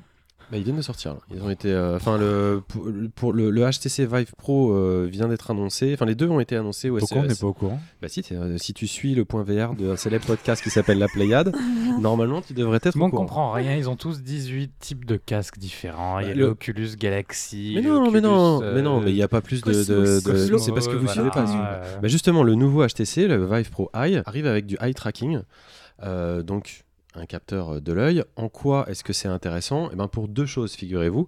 La première, c'est que ça va nous permettre d'avoir enfin un rendu fovéal. Donc le rendu fovéal, c'est euh, un rendu qui est basé sur la captation euh, du mouvement de l'œil humain et qui permet en fait de faire l'économie de la zone qui n'est pas, qui n'est pas regardée par l'œil. Et le cerveau et l'optique humaine fonctionnent exactement de la même chose, de la même façon. C'est-à-dire qu'en fait, on a une netteté et une précision accrue au niveau de l'analyse qui est portée sur exactement ce qu'on regarde et non pas ce qu'on a en, en périphérie. L'intérêt que ça a pour, les, euh, pour la réalité virtuelle, c'est que ça nous permet de, de définir beaucoup plus précisément ce qui se passe là où on regarde et de définir moins précisément euh, là où on regarde pas. Donc ça va obtenir... T'as testé cette sensation? Non, parce que j'étais pas à Las Vegas euh, en décembre. Ah, c'est un truc vraiment nouveau, ça ça a jamais été euh, fait depuis? Non, Enfin, le, le depuis- con- le concept en lui-même est connu, mais là maintenant c'est intégré euh, dans, chez un grand constructeur et donc ça va être amené au public. Ça amène aussi une deuxième chose. Déjà, c'est- tout à fait prometteur par rapport aux technologies qui vont arriver peut-être sur PSVR ou en tout cas dans notre casque. C'est vraiment les technologies qui arrivent pour la deuxième vague de, de casques de réalité virtuelle.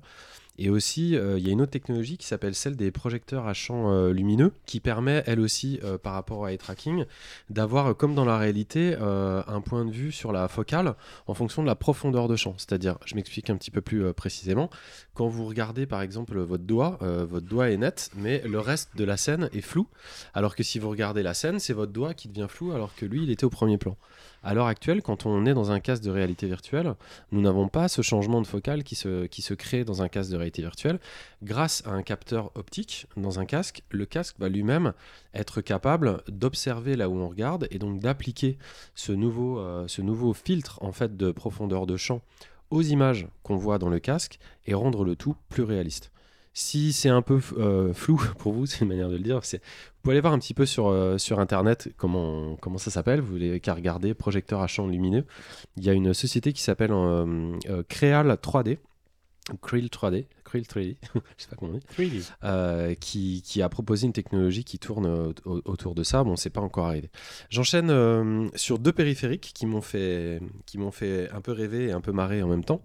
Le premier, c'est quelque chose qui s'appelle le Feel Reel. C'est un casque euh, qui est un mélange de casque VR et de casque euh, simulateur olfactif. On a évidemment le regard bouché par le casque virtuel et on a quelque chose qui nous tombe devant la bouche et le nez et qui euh, offre 250 odeurs. Non, Avec- mais c'est pas possible le retour de l'odorama là euh, Si, en si. 2019, c'est pas Si, possible. si, si, si, c'est jusqu'à ce que ça interdit marche. ça. Ça, ne South Park avait jamais. fait ça. Mais si, si, ça, ça marche. Donc, euh, Jamais ça je ne vous explique. marchera. Il y a euh, On ne veut pas ça, on ne veut pas sentir les odeurs du film qu'on est en train de Après, regarder. tu choisiras si tu veux consommer ou pas. En tout cas, je te dis ce qui existe. Euh, il y a 255 odeurs avec des matériaux comme de la poudre de pistolet, du plastique fondu, mais aussi des choses plus naturelles comme des plantes ou des mets gastronomiques. On, on met des cartouches en fait qui embarquent 9 capsules et donc on peut avoir. Et pour 30 euros par mois, vous recevez 10 nouvelles capsules. Euh, moi, je fais un dîner demain soir. Ça te dirait pas de venir euh Moquez-vous, moquez-vous. Euh, mais le casque ne fait pas que ça. Donc, euh, on peut évidemment programmer des expériences de, de- de réalité virtuelle avec ces, ces neuf odeurs différentes. Mais on peut. euh, parce que par exemple, vous vous moquez, mais je vais vous donner un exemple concret. Mais non, on se moque pas. Pas du tout. Je vais vous donner un exemple concret qui était sorti par une utilisatrice. Elle disait en fait dans un jeu, elle s'est, elle s'est trimballée dans une pièce et elle a entendu, enfin pardon, elle a ressenti un personnage dans la pièce avant de le voir, juste par son parfum. Ça, c'est ce que dit la pub. Non, c'est ce que dit l'utilisatrice qui vient de tester le truc. C'est pas une pub. Mm. Et donc, on peut imaginer tout un tas de, tout un tas de trucs. Je, je vais très très loin. je- je- j'entends bien euh, vos, vos sarcasmes et vos doutes sur le fait que de, de- du délai d'application de ce genre de choses. Mais sur un jeu, sur, un- sur tout un tas de jeux, euh, l'odorama, si on sait que ça a du mal à fonctionner, je trouve que c'est une très très belle promesse, comme n'importe quel sens. Ça n'a aucun rapport avec la VR.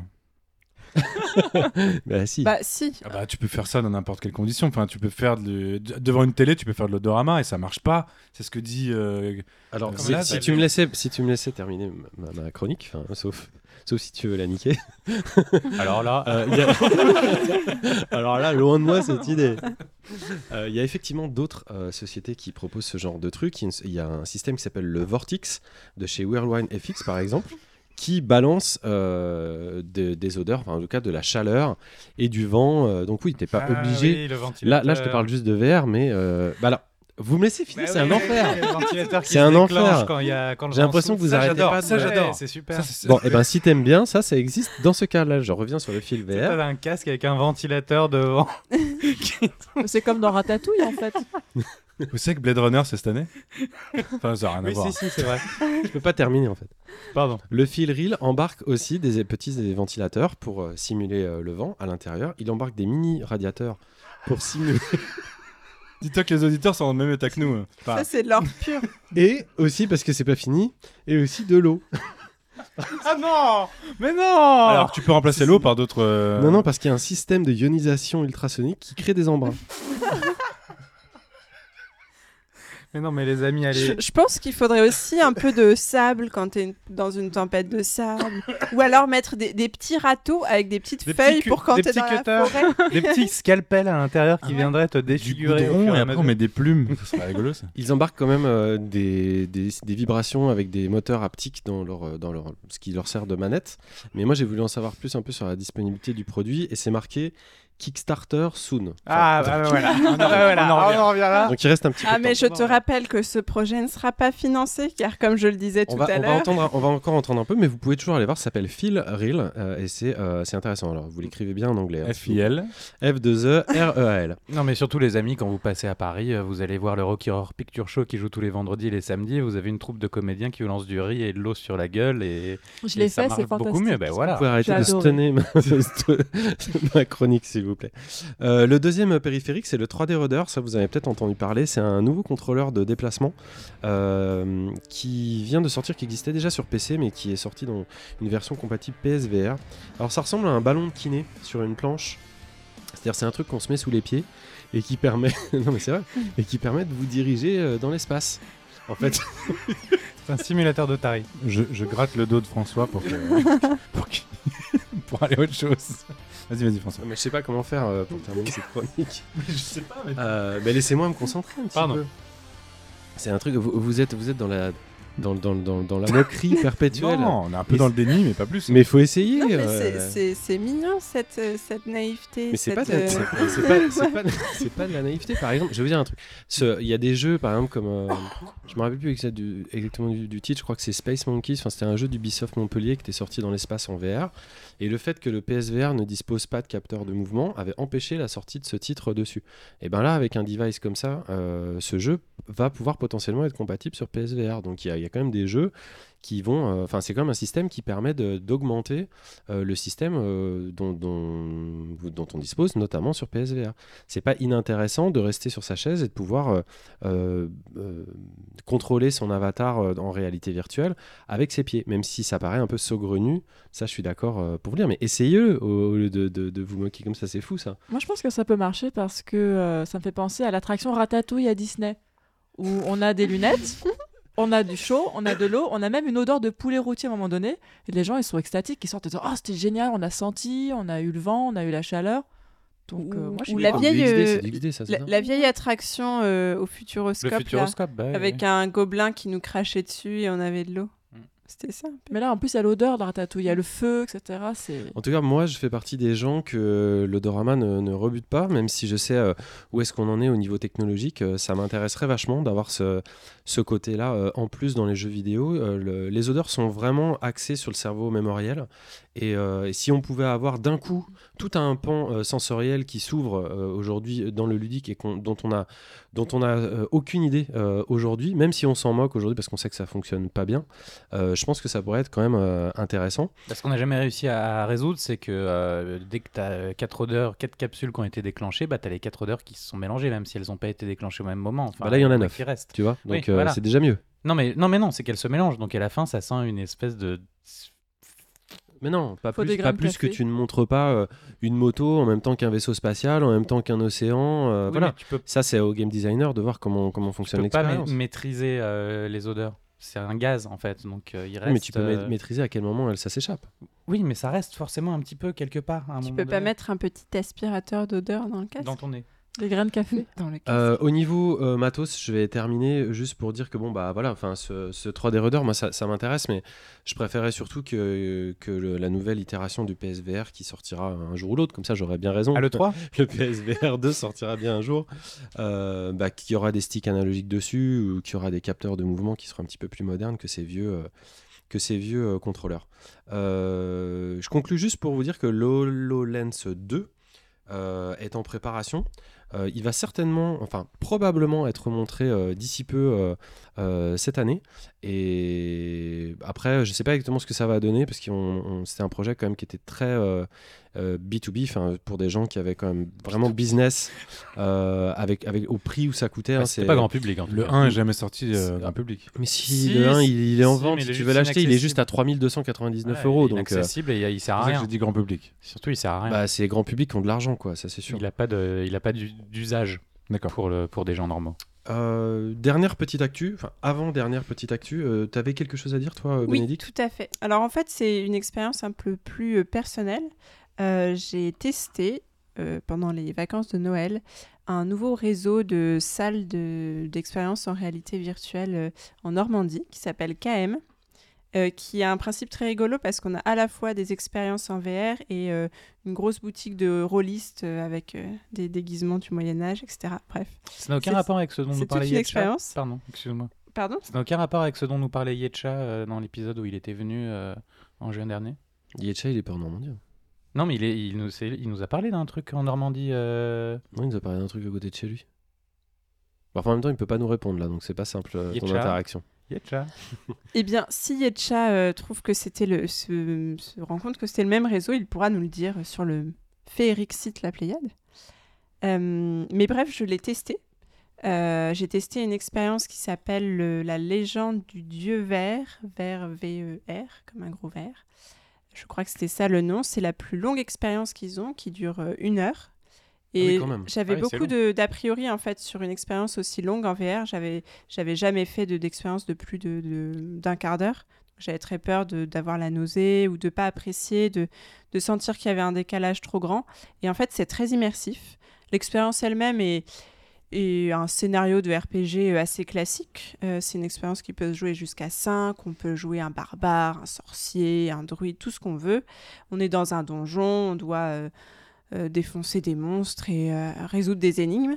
Mais c'est vraiment très très immersif. Au bout de 5 minutes, on est dedans. Euh, c'est le genre d'expérience où on avance en, en bougeant les bras, pas en marchant. Donc c'est un tic à, à prendre.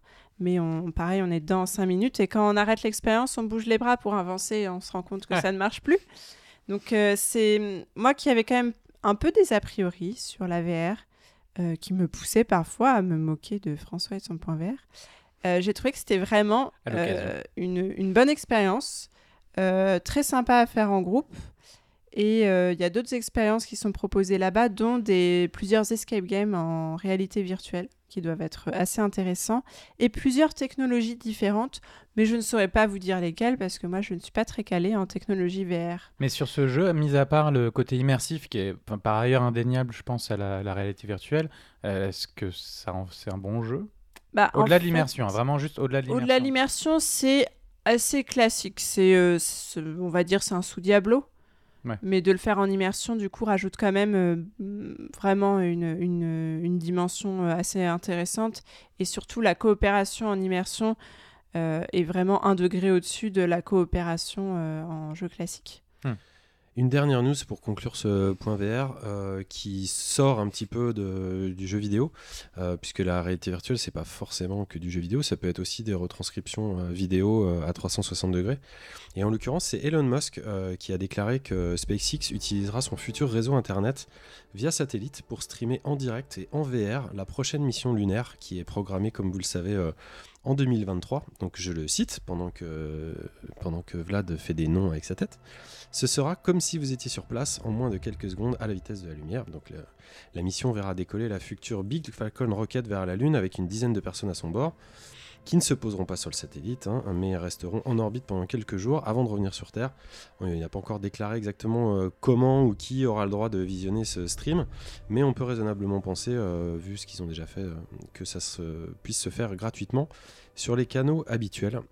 Et enfin, pour rester dans le gratuit, il y a un remake euh, de Silent Hill PT qui a été euh, refait entièrement euh, par un, un certain Radius Gordello sur Unreal, évidemment, et qui l'a mis sur itch.io en, accès gratuit. L'intérêt, c'est que on peut y jouer sur PC et en réalité virtuelle si vous voulez placer votre, votre petit cerveau dans une flippette totale. C'est en donner ce que vous voulez? C'est en patch itch.io euh, gratuit. Euh, je, je- Donc c'est en je- donner ce que vous voulez a priori. Donc il y avait comme d'habitude quand on parle de PT, euh, téléchargez-le très vite maintenant avant que euh, Konami le fasse disparaître de, de la surface de la planète. Exactement.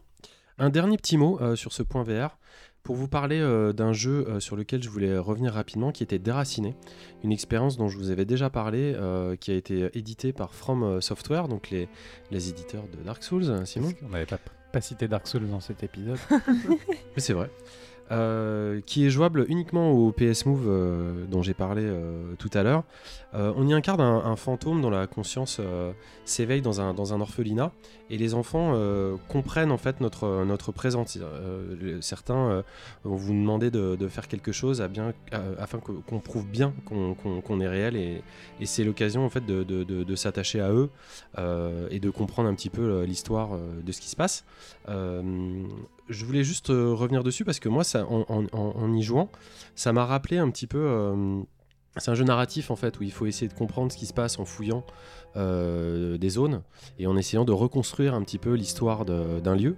Ça m'a rappelé un petit peu Return of the Obra Dinn. Alors je te rassure, hein, je ne serai pas au- au- autant plein de louanges euh, sur Déraciné que je l'ai été sur Return of the Obra Dinn, mais, c'est quand même, frappant ce genre de jeu qui, revient un petit peu. C'était cette histoire un peu à la point and click, mais pour, se, pour retrouver une trame en fait euh, narrative. Ça m'avait rappelé aussi euh, Fragments of Him. Je sais pas si vous vous rappelez cette espèce de, de jeu qui m'avait vraiment pas plu, euh, où on, est, on, naviguait en fait dans, dans, dans des flashbacks de, de la vie de quelqu'un qui était décédé, avec encore une fois, comme dans Déraciné, des personnages translucides, morts en fait, avec lesquels on peut interagir comme si, comme si on avait un, accès justement sur, euh, sur le contrôle du temps, ce qui est le cas euh, euh, dans Déraciné euh, grâce à un, chronomètre magique et une, une, bague où on est capable de transférer notre conscience, notre vie d'un être à un autre. Bref, moi j'ai trouvé ça magnifique. Si vous avez, alors on parle beaucoup du PSVR, hein, c'est un titre magnifique pour le PSVR, certainement l'un des plus beaux. Euh, il a été assez mal reçu par la, par la presse. Euh, j'ai du mal à comprendre pourquoi. Peut-être que les gens euh, avaient mis beaucoup plus de crédit sur le fait de se dire From Software, From VR. Software, tu peux pas, tu peux pas demander à From Software de faire un truc platonique entre guillemets. hein. Quand tu dis platonique, c'est plat, tu veux dire. pas faire grand chose dans le. Oui, ton- c'est vrai, c'est vrai que t'as pas grand chose à faire. Tu dois fouiller un peu. En plus, la, le- les mouvements, si tu veux, tu vois, c'est que de la téléportation. Donc t'as pas de, pas de mouvement libre. Moi, personnellement, j'aurais préféré des mouvements libres, mais en même temps, quand on a du mouvement libre, euh, ça crée quelques problèmes gastriques, donc euh, enfin euh, de, de- de digestion. Oui, là, c'est vrai qu'on est un peu limité pour du From Software et que pour un jeu de, de d'Hidetaka Miya- Miyazaki, c'est ça, on, on pouvait s'attendre à mieux. Maintenant, il faut pas non plus cracher dans la soupe. Moi, je trouve que c'est quand même, euh, c'est quand même chouette. C'est quand même au-dessus de juste une petite expérience VR. Ouais, ils, Euh, ils se sont exprimés euh, grâce, enfin, ils sont, ils ont, euh, eu le moyen de s'exprimer via la VR, et, tant mieux. Enfin, moi, Il y, a- il y a vraiment des bons trucs. hein. Y a, par exemple, l'acting, il est ouf. Il est comme dans les Dark Souls. Enfin, tu vois, il est, il est vraiment super bien. Tous les doublages sont en français, c'est nickel. Euh, moi, de mon point de vue, c'est qu'on aurait pu, euh, on aurait pu espérer mieux. On attend mieux même du studio, y compris en VR, parce que c'est quand même un studio qui est partenaire avec Sony. Mais euh, moi, j'applaudis quand même parce que euh, vraiment, c'est. je J'ai pense- pas trouvé, j'ai pas compris pourquoi le jeu s'était fait bâcher comme Bah ça. si, c'est vraiment les gens fantasmaient. Peut-être Ouais, que la techno n'est pas Ils prête. fantasmaient. Trois... Mais oui, mais 3 Dark Souls, euh, tu mets VR avec 3 Dark Souls, euh, évidemment que tu Enfin, fantasmes. c'était pas Dark Souls en VR. hein, c'était- je sais, Non, c'est un petit et jeu. évidemment, mais on attendait une nouvelle production, ça fait longtemps qu'on attend une nouvelle production de From Software, From Software, j'arrive pas à le dire. Euh, forcément, si c'est un jeu un peu mou en VR, ça déçoit. Eh bien écoute, tu m'offres une transition euh, parfaite parce que toi tu vas pas nous décevoir. On en a fini avec ce point VR, un petit peu long ce mois-ci, mais tant mieux. Et on va enchaîner avec toi Simon. Tu vas nous parler euh, de ton jeu et qui s'appelle Greedy Cave 2.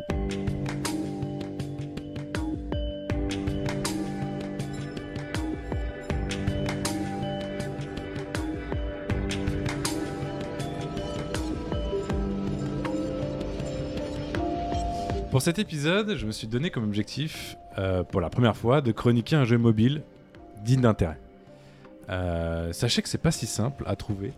Si vous allez dans le store Android, parce que je suis exclusivement sur Android, euh, on met pas du tout en avant, on met en avant pardon que des gros jeux, free- souvent free to play, qui tâchent un peu avec des noms euh, qui comprennent presque toujours les mots Edge of machin, euh, Legend of bidule, Clash of euh, bref. Truc, truc of Clans. C'est très bien Clash of Truc. Euh, après une vingtaine, je dirais, d'installations, désinstallations, c'est en allant fouiller en fait dans l'accès anticipé euh, du Play Store que j'ai enfin trouvé mon bonheur. Son nom reste un peu cliché en effet, euh, et c'est surtout une suite. Mais Greedy Cave 2 mérite vraiment qu'on s'y intéresse. Le jeu est un dungeon crawler qui est en fait un arpenteur de donjons en français, où crawler c'est un peu la chenille, donc c'est un peu bizarre de traduire ça. Euh, qui est un style de jeu où le but est de s'enfoncer le plus profondément possible dans un donjon en affrontant des dangers, des dangers toujours plus périlleux. Je sais pas si vous connaissez le, le style de, Ouais. de jeu. Voilà, c'est un peu. je- je- J'espère l'avoir bien résumé. Très bien. Côté scénario, on est au top du top, hein, vous l'imaginez bien. On a un portail spatio-temporel vers un monde rempli de trésors qui s'est ouvert et qui a attiré une vague d'aventuriers à la recherche de gloire et d'argent. Vous êtes évidemment un de ces héros complètement fauchés et euh, en quête de reconnaissance qui va participer à une sorte de nouvelle ruée vers l'or. Euh, le jeu se présente comme euh, donc en vue isométrique. C'est une vue en plongée à 45 degrés. Vous voyez votre héros à peu près du dessus. Euh, aux trois quarts, il va se déplacer de case en case en utilisant, alors là on est sur euh, mobile encore une fois, je le répète, donc soit le clavier virtuel, soit en cliquant en fait de case en case. L'idée, euh, c'est que donc on incarne un personnage qui, euh, dans la plus pure tradition des, des jeux vidéo un peu RPG dungeon crawler, comme je disais, va partir de zéro et va euh, partir du niveau du donjon au niveau 1 et va essayer de descendre là, en l'occurrence on descend euh, le plus profondément possible en essayant d'atteindre le fameux niveau 150. Ah, il, faut, il faut y aller. hein. Euh, comment ça se présente? Donc je vous disais, on est en 3D isométrique, donc on va aller de case en case. Euh, chaque niveau est composé à peu près de la même façon et va se générer de façon aléatoire. On va avoir évidemment des monstres qu'on va devoir taper, des trésors qu'on va devoir récupérer et une porte de sortie qui va être euh, disposée aléatoirement. Évidemment, euh, il va falloir trouver la porte de sortie la plus optimisée. hein. On est sur un jeu qui ne brille pas forcément par son scénario. Je vous l'ai résumé tout à l'heure, ça suffit, hein, ils ne sont pas allés plus loin. Ça ne brille pas forcément par ses dialogues. Euh, les quelques dialogues qu'on a avec euh, les quelques marchands au niveau du hub central, euh, l'endroit où il y a le fameux portail, on va rencontrer un forgeron qui nous dit qu'il peut forger, un euh, vendeur qui dit qu'il peut vendre, et ça va pas beaucoup plus loin que ça. En revanche, euh, on est typiquement face à un jeu euh, de système dont on parle assez rarement ici, c'est-à-dire on est au cœur d'un système de jeu, de gameplay. Euh, même le gameplay est même un peu en deçà, mais on est sur comme si on était sur du vieux jeu de rôle papier avec beaucoup de statistiques.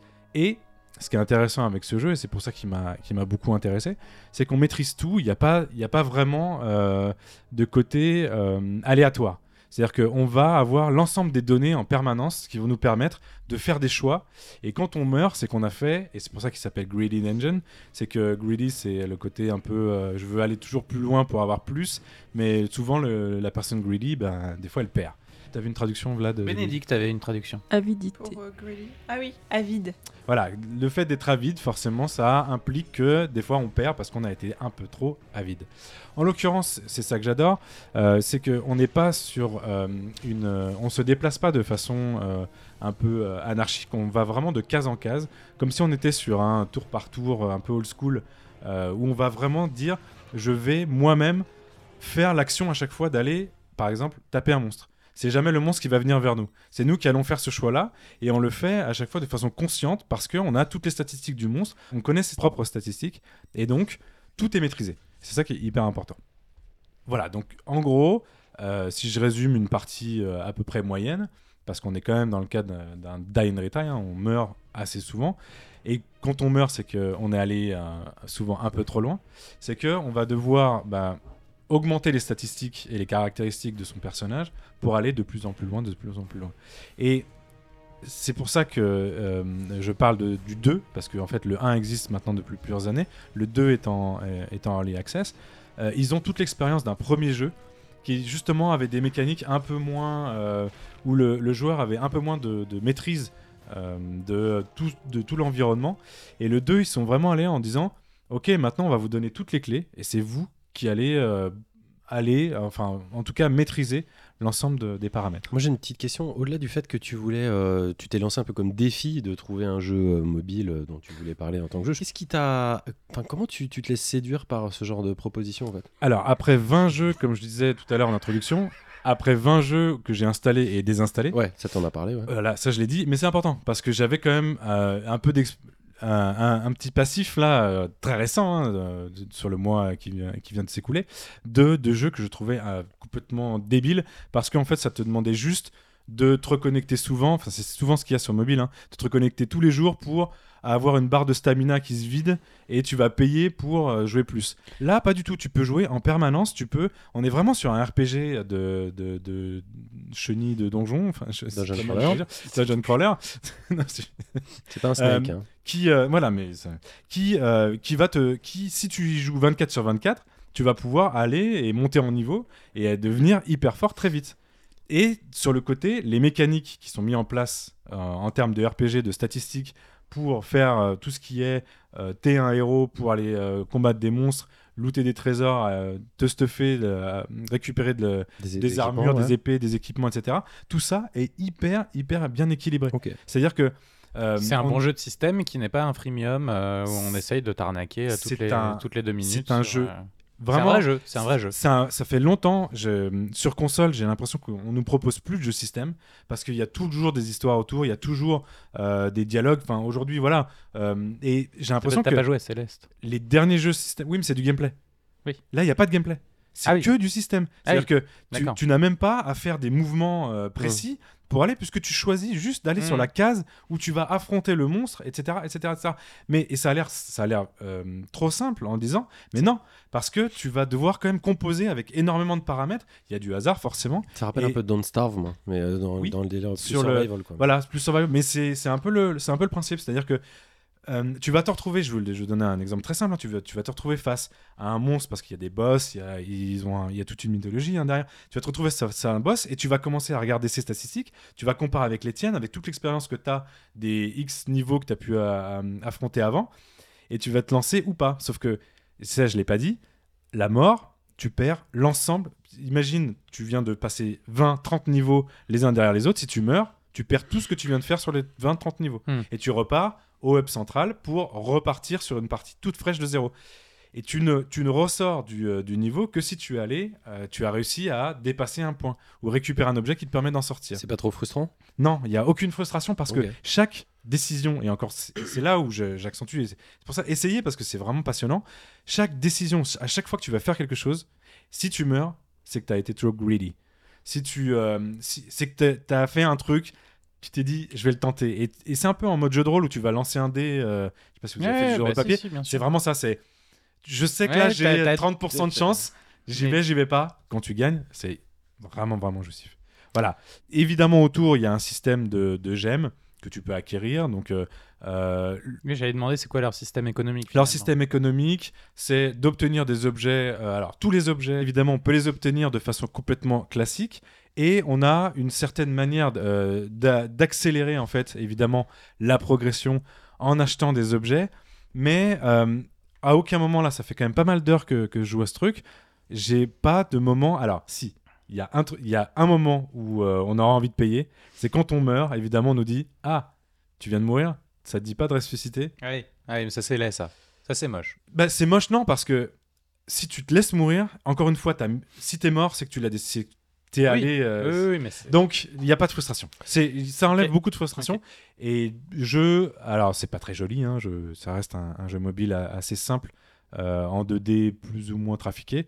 Euh, mais voilà, moi je, je vous recommande euh, extrêmement, parce que derrière il y a beaucoup de mécaniques, euh, il y a des arbres de talent qu'on développe, on a le droit de jouer mage, on a le droit de jouer guerrier. Enfin, c'est très complexe. Il est à combien ton petit RPG euh, Dungeon Crawler Choubi là? Il est forcément gratuit. Ouais, ça, ça Ah, mérite ça, des petits points quand même. Non mais vraiment. Essayez Euh, ça. Tu sais, ça existe euh, sur iOS aussi ça et c'est évidemment iOS et Android. Et Android, super. Bah écoute, on ira voir ça. En tout cas, ça a l'air bien cool. J'ai un petit chat dans la. dans Euh, merci Simon. On va enchaîner avec, euh, avec moi. Et on va passer à, à- à- à mon jeu Choubi euh, du mois. Et ce jeu. Je suis euh, trop dégoûté. Parce que je lui ai fait essayer genre 10 minutes avant l'enregistrement. Et il a adoré. Ce jeu, euh, c'est une petite pépite. Et ça s'appelle The Eternal Castle Remastered.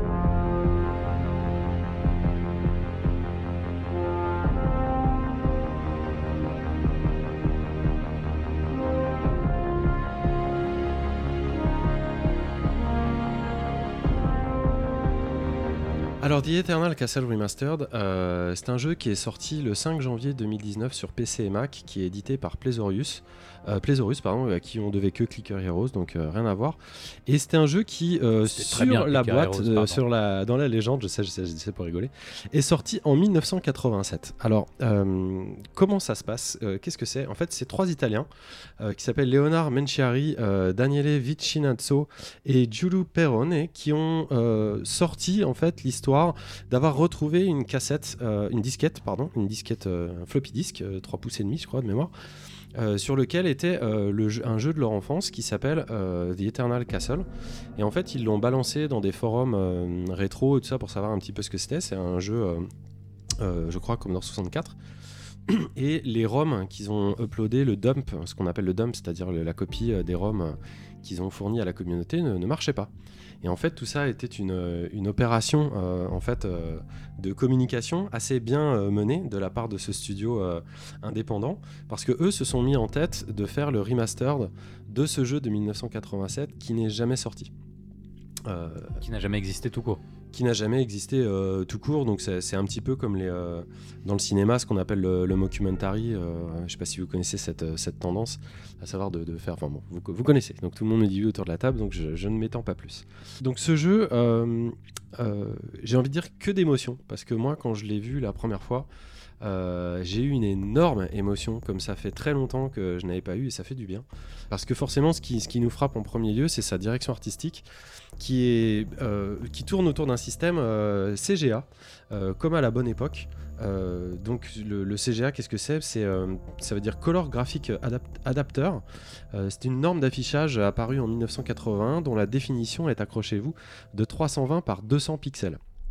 C'est un petit peu plus que les VMU de la, de la Dreamcast, mais on n'est pas loin, en 2 bits couleurs, soit 4 couleurs. Euh, c'est la résolution d'un Commodore 64 ou d'un, Amstrad euh, 1512. Enfin bref, euh, c'est très très contrasté, très très saturé. Et ça appelle forcément tout un pan euh, de l'histoire euh, du jeu vidéo, en tout cas euh, la mienne. Le, jeu interpelle parce qu'il est, magnifique, c'est-à-dire qu'avec une, si petite euh, euh, résolution, euh, on a l'impression qu'on peut, qu'on peut pas faire grand-chose, et pourtant euh, il y a bien une histoire, Euh, même si celle-ci est extrêmement euh, cryptique euh, sur l'écran titre du jeu, je, je- je vous dis ce que moi j'en ai compris de cette histoire. En 2100, le monde est en proie aux guerres radioactives, au réchauffement climatique et à la colonisation extraterrestre, et au tourisme cybernétique, parce qu'il en reste un petit peu.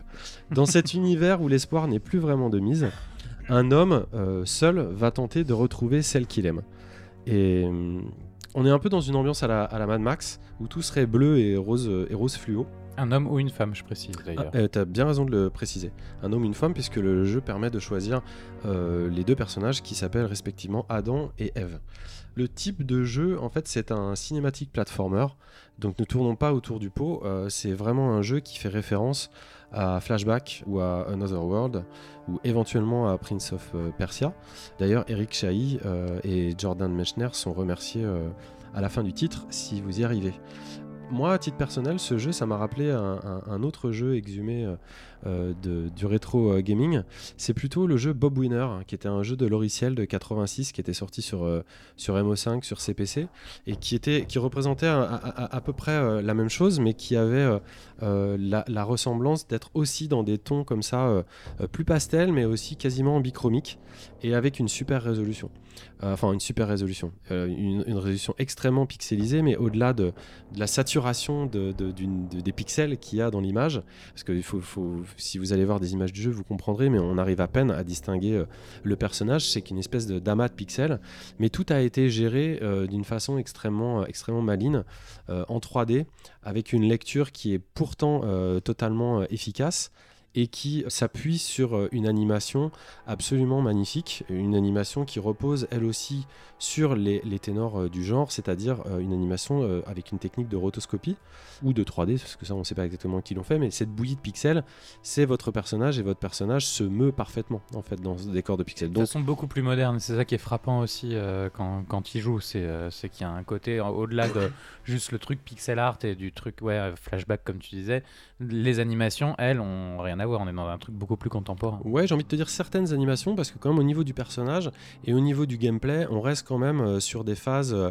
où il faut attendre que l'animation se termine pour pouvoir Oui. enchaîner. Il y a quand même, il y a quand même des rapports assez directs sur le gameplay C'est dans le vrai. temps, mais c'est vrai que les développeurs ont fait quelque chose euh, qui est quand même moins, moins strict, euh, moins punitif. En tout cas, c'est absolument somptueux. C'est surtout très très original parce qu'on a l'impression de voir un jeu euh, en bicro ou en, tri- ou en trichromie. D'ailleurs, c'est enfin, c'est- ce qu'il est.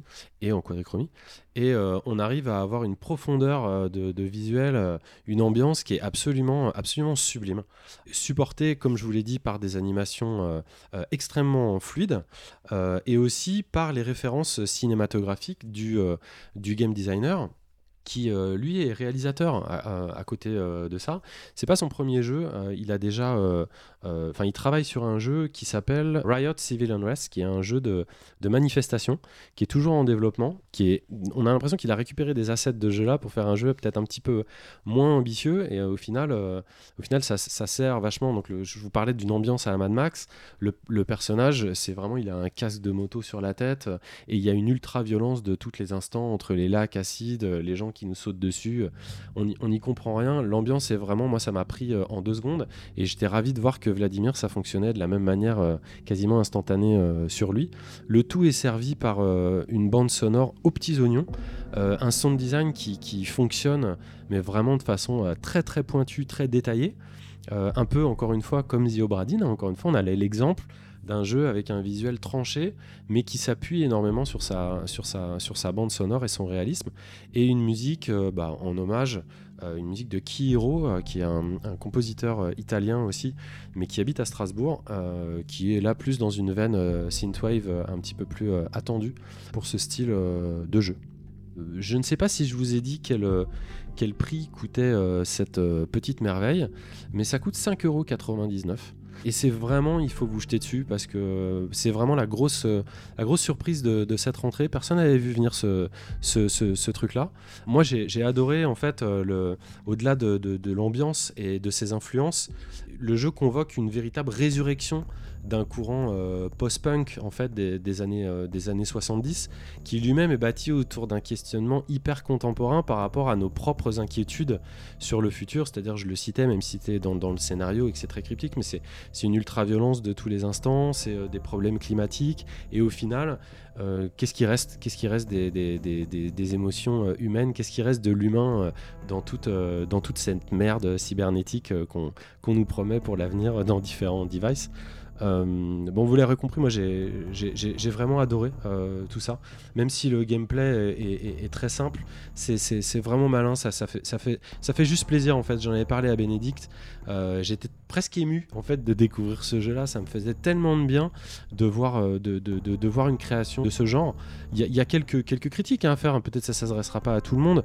Euh, les, les contrôles, tu, tu, tu l'évoquais, sont, sont, sont quand même un peu rigides, même s'ils ont été améliorés. ils sont pas, ils sont, ils sont pas, enfin ils sont à peine moins difficiles qu'à l'époque. Et paradoxalement, le jeu lui est un peu trop facile. C'est-à-dire que vraiment on traverse quand même de bout en bout, quand même assez tranquillement. Il a une phase aléatoire qui m'a bien plu, c'est-à-dire quand je vois des gens y jouer, je suis assez surpris de voir que je découvre des choses dans le jeu. Donc c'est pas si con que ça, c'est pas Pas juste que ce un... soit aléatoire. Je pense qu'il y a certains endroits où il y a plusieurs façons de, de solutionner un problème. Alors ça, c'est ce que je croyais jusqu'à Ah oui. lire que les développeurs eux-mêmes ont dit qu'il y avait une part d'aléatoire dans le jeu et que certains ennemis ne se présentent a priori pas de la même façon. Donc ça me donne envie de le refaire euh, avec le deuxième euh, personnage. Et l'histoire en tant que telle, je vais pas vous la spoiler, mais disons que je pensais qu'elle se déploierait un petit peu plus que ça. Euh, quand même, ça reste un jeu euh, de petite envergure, hein, vu, son, budget. euh, je, pense, je, pensais que ça allait être encore, encore plus fou, et c'est quand même un peu, un, peu restreint. Mais en conclusion, voilà, juste voilà, ce, jeu, The Eternal Castle Remastered, je répète son nom, ça montre une nouvelle fois que les avancées techno, en fait, sont pas les seuls ingrédients dont on a besoin pour réaliser un bon jeu. Clairement pas. Ce titre-là, ça laisse votre imagination faire son boulot, et ça fait super du bien. Euh, Il y a des véritables moments de grâce euh, à tous les niveaux. Et euh, j'espère qu'on va le voir débarquer sur les, les plateformes sur lesquelles il n'est pas encore, Switch en tête, euh, entre autres. Voilà, j'espère que je vous ai bien vendu ça. Vous avez des questions non Bah non, ouais, j'ai en 30 secondes, Euh. euh, j'y ai joué juste. Pardon, vas-y, euh, Bénédicte. Non, non, bah, j'avais juste une question, tu l'as peut-être dit, mais j'ai pas retenu. C'est quoi le, la durée de, de ce jeu? Alors, je l'ai tellement vécu que j'aurais du mal à te le dire, mais je, je l'ai fait en trois sessions, tu vois, donc euh, je pense que ça doit se faire en deux heures et demie, peut-être, un truc comme ça. Mais oui, oui, il est, il est vraiment euh, très beau. Et euh, à t'écouter, ça a l'air super. Ouais, c'est- vraiment super. J'ai essayé de, de joindre euh, les, les, les auteurs, mais on- malheureusement, on n'a pas réussi à faire d'interview. euh, Si, si, parce que je, je voulais vraiment en savoir un petit peu plus. Et ils sont, ils sont assez sollicités. On n'a pas réussi à les avoir euh, suffisamment tôt pour l'émission. Tu vas peut-être réussir à les joindre. euh, Peut-être un jour. tard. Auquel cas, si j'en sais un petit peu plus, je vous ferai un, un feedback euh, sur le jeu. Et, et voilà. Toi, t'en as pensé quoi en deux secondes? Bah, moi, du coup, hein, j'y ai joué 20 minutes. Je pense qu'à peu près au bout de, de, de 12 secondes, je me suis senti entièrement enveloppé entre la, entre la musique euh, et l'image. En plus, on, est, en plus, on parle de quadrichromie, on est dans un truc qui ressemble vachement à de la sérigraphie, euh, des, vraiment des, des aplats de couleurs euh, qui se superposent. Enfin je, enfin, je trouve ça hyper beau. Et puis, il y a des vues, euh, en plus avec cette animation plutôt contemporaine. Je parle pas dans le jeu, hein, pas dans le, dans le gameplay, mais dans l'animation des personnages. Et puis, de temps en temps, il y a des, des apparitions, des moments un peu en, en- justement en vue un peu plus à la troisième personne, un peu en 3D. Euh, qui, sont, euh, qui sont vraiment cool. Je me suis senti entièrement enveloppé comme s'il y avait une espèce de, de film euh, de chaleur autour de moi et je me suis senti euh, dans, un, dans, un, dans un truc quoi, que j'avais jamais, jamais vécu avant. Quoi. Vous pouvez aller voir le boulot de- du- du- d'un des concepteurs, hein, c'est Leonard Mencheri, je répète son nom.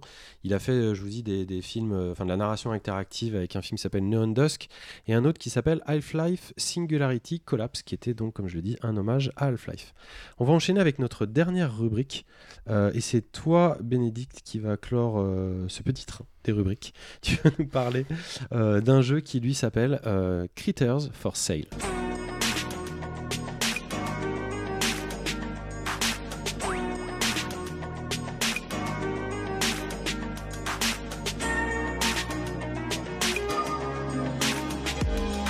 Commençons cette chronique par une question.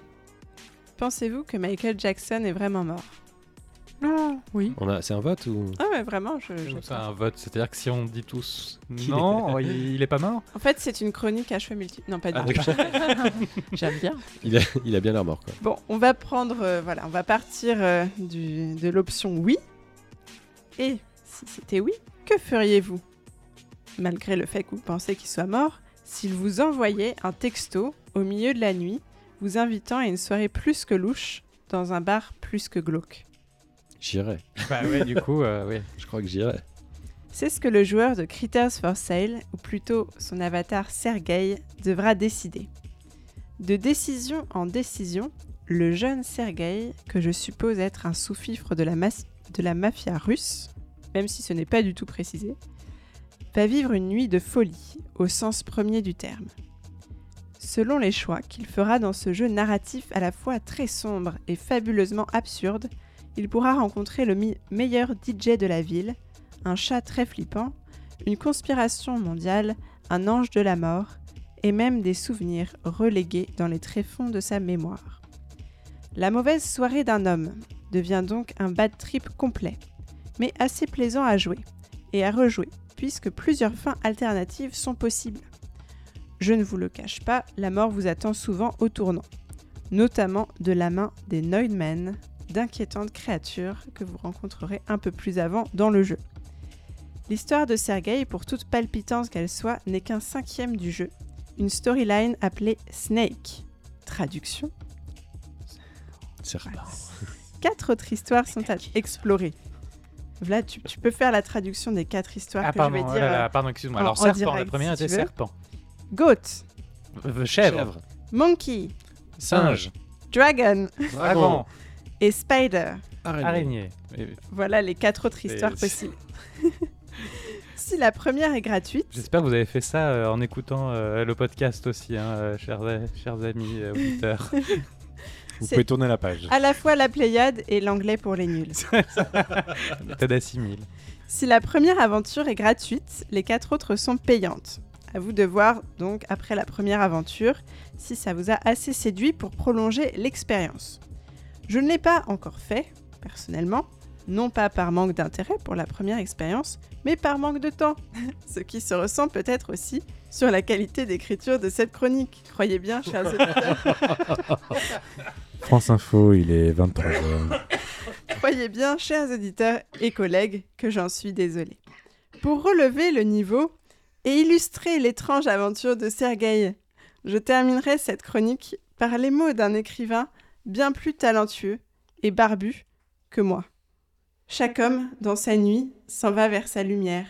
Victor Hugo, Les Contemplations. Maintenant, si vous souhaitez que je développe un peu la description du jeu, n'hésitez pas à me Ce poser des bienvenu questions. même T'envoyer un pour, mail. pour un peu, un peu comprendre. N'hésitez pas à euh, me, poser des questions pour. euh, Qu'est-ce qu'on fait dans le jeu? Alors, donc je vais préciser un petit peu. Retour au début Je- de la chronique. Je, sors de la partie scriptée de cette chronique. Attention, nous sommes en Terra Incognita. En roue Nous libre. sommes, je dirais, nous sommes ouvert. là où sommes naissent les ouvert. dragons. Ici sont les dragons. N'est-ce pas Ouais. Ici sont les dragons. On est en mode Bethesda. Donc, euh, vous arrivez sur un écran titre noir et très glauque. Vous avez le choix entre les cinq aventures. Si vous ne voulez pas payer, vous avez donc le choix à d'une aventure qui est Snake. Snake avec Sergei. Peut-être sous fifre de la mafia russe, peut-être pas. J'ai l'impression d'avoir déjà vu cet épisode. Tout en haut à gauche de votre écran, vous aurez donc la fiche descriptive de Sergei. Euh, fiche descriptive qui change à chaque aventure puisqu'on peut incarner un protagoniste différent. Au milieu, vous avez vraiment euh, l'action, c'est-à-dire en haut le visuel, en bas le texte. Euh, donc le visuel peut être et souvent constitué de plans euh, très fixes, mais parfois d'accélérations soudaines, toujours en noir et blanc avec des illustrations un peu euh, surréalistes. Vous pourrez le, voir dans le, le trailer ou les vidéos démos de ce jeu.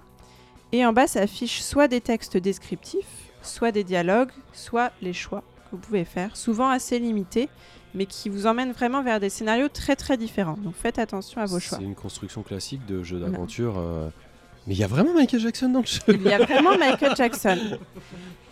Et euh, tout en et à droite, Ah, vous avez un, un signe euh, d'une langue inconnue euh, qui euh, Chinois. chinois, Chinois. Voilà, chinois, il y a marqué Snake. Ça veut pas dire euh, et, serpent, et par qui, est, exemple, et en qui est la signification du, euh, de, de l'aventure. Donc snake, goat, monkey, etc.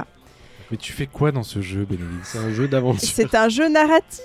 Tu Non, fais mais des tu- choix. tu fais des tu choix Tu fais des choix, je Par l'ai exemple, dit. Donne un choix, par exemple. Eh bien, par exemple, euh, tu décides de répondre ou pas à Michael Jackson, de le rejoindre ou pas dans ce bar. Et ensuite, quand tu es dans le bar, est-ce que tu vas voir Michael? Est-ce que tu sors Est-ce que tu vas explorer d'autres pièces? Euh, Tu peux rencontrer aussi d'autres euh, personnes que Michael Jackson, même si c'est un peu le, le- l'attraction phare de l'aventure. Tu peux rencontrer un espèce euh, d'esprit qui gouverne une, Une espèce. une Ouais, espèce, c'est ça, on va avoir des. Ah là, on va On va avoir, avoir des- des- du courrier des auditeurs. Là. une espèce d'esprit qui gouverne donc la fameuse conspiration mondiale dont je vous parlais, ou les fameux Neumann, ces personnages inquiétants qui souvent vous emmèneront dans des scénarios plutôt mortels. Bénédicte, C'est ça, la, c'est ça la est-ce que, est-ce que ces choix ça. sont intéressants? Ces choix sont très intéressants. Non, mais je veux dire, est-ce que vraiment c'est intéressant à jouer? Je- Est-ce que Ah. C'est pas, non, mais c'est pas Est-ce que tu t'appelles François? Non, mais c'est pas ça. C'est tout à l'heure sur son, syst- son, son jeu à système avec des cases. T'es pas venu pour lui dire euh, il y avait un problème ou quoi. T'as été gentil. Et lui, il voit un truc en noir et blanc Bah, en même pixel, temps, il te saute toi, dessus. toi, Je tu l'as, tu l'as fait. Mais parce que moi, je me posais vraiment la question. Moi, je le trouve très bien ce jeu avec Michael Jackson, des zombies euh, russes. Bah, je le trouve très chouette. en- en choix, les, les, les- En choix. en choix, c'est François, c'est pas mal. En, en soi, les choix, c'est difficile à dire, sont assez simples. Souvent, c'est oui, non, j'avance, je réponds. Kellogg's ou pas Kellogg's? Mais euh, les scénarios qui découleront de ces choix sont vraiment extrêmement différents. Si à un moment on doit choisir de pousser ou non un bouton, vraiment le, le résultat va être extrêmement différent selon votre choix. Donc vous devez vraiment peser euh, vos différentes euh, actions. Tu as pris du plaisir, euh, Bénédicte. Oui, et notamment parce que euh, visuellement aussi, parce que c'est un espèce de visuel un peu glauque, un peu flippant, notamment quand on voit Michael Jackson. Euh, C'est presque un visuel manga, c'est marrant. euh, Je trouve ça, je C'est trouve ça assez séduisant. hein. Je trouve ça assez séduisant. Il y a hein. un petit mélange, un peu de truc de, de fin des années 90 dans, euh, aussi, qui est un Et peu chelou. vous- beau. alors, vous avez sans doute entendu au début de ma chronique la musique de ce jeu qui contribue aussi à cette atmosphère un peu glauque et surréaliste. Et en fait, le, le personnage de Sergei est réveillé au milieu de la nuit. Et c'est un peu l'impression que vous avez aussi. Vous savez, cette, cette heure à, à 4 heures du matin, des fois quelque chose vous réveille, vous savez pas vraiment ce qui est réel, ce qui ne l'est pas. Et tout au long de votre expérience de Critters for Sale, vous allez continuer à vous poser cette question. C'est glauque. Non, Voilà. ça a l'air cool. Ah, je déteste cette impression-là. Moi, j'aime bien cette impression-là. Oh là. Du coup, n'hésitez pas à y jouer la nuit à 4 heures du matin. Mais par contre, le jeu me fait vachement envie, moi. Et ça me donne même envie d'en savoir un peu plus que la première aventure, du coup, de savoir ce qui se passe un petit Bah peu. ouais, après. grave. Pour ça, il, Il y a faut, des il faut indices dans la première des chroniques aventure, de jeux vidéo dans des émissions de jeux vidéo. Euh, combien ça coûte cette histoire?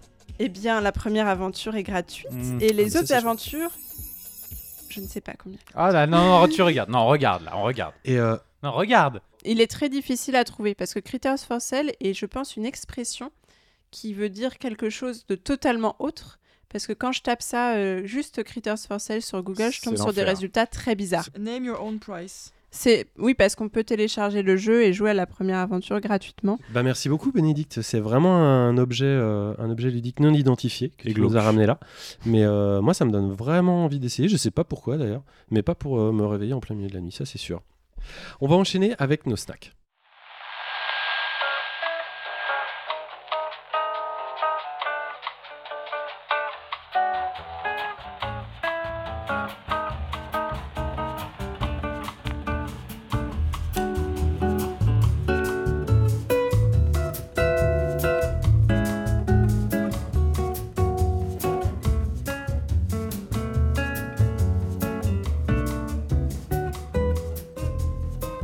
Les snacks, nos petits jeux, nos, petites surprises, euh, nos petits bonbons, comme ça, euh, les jeux courts.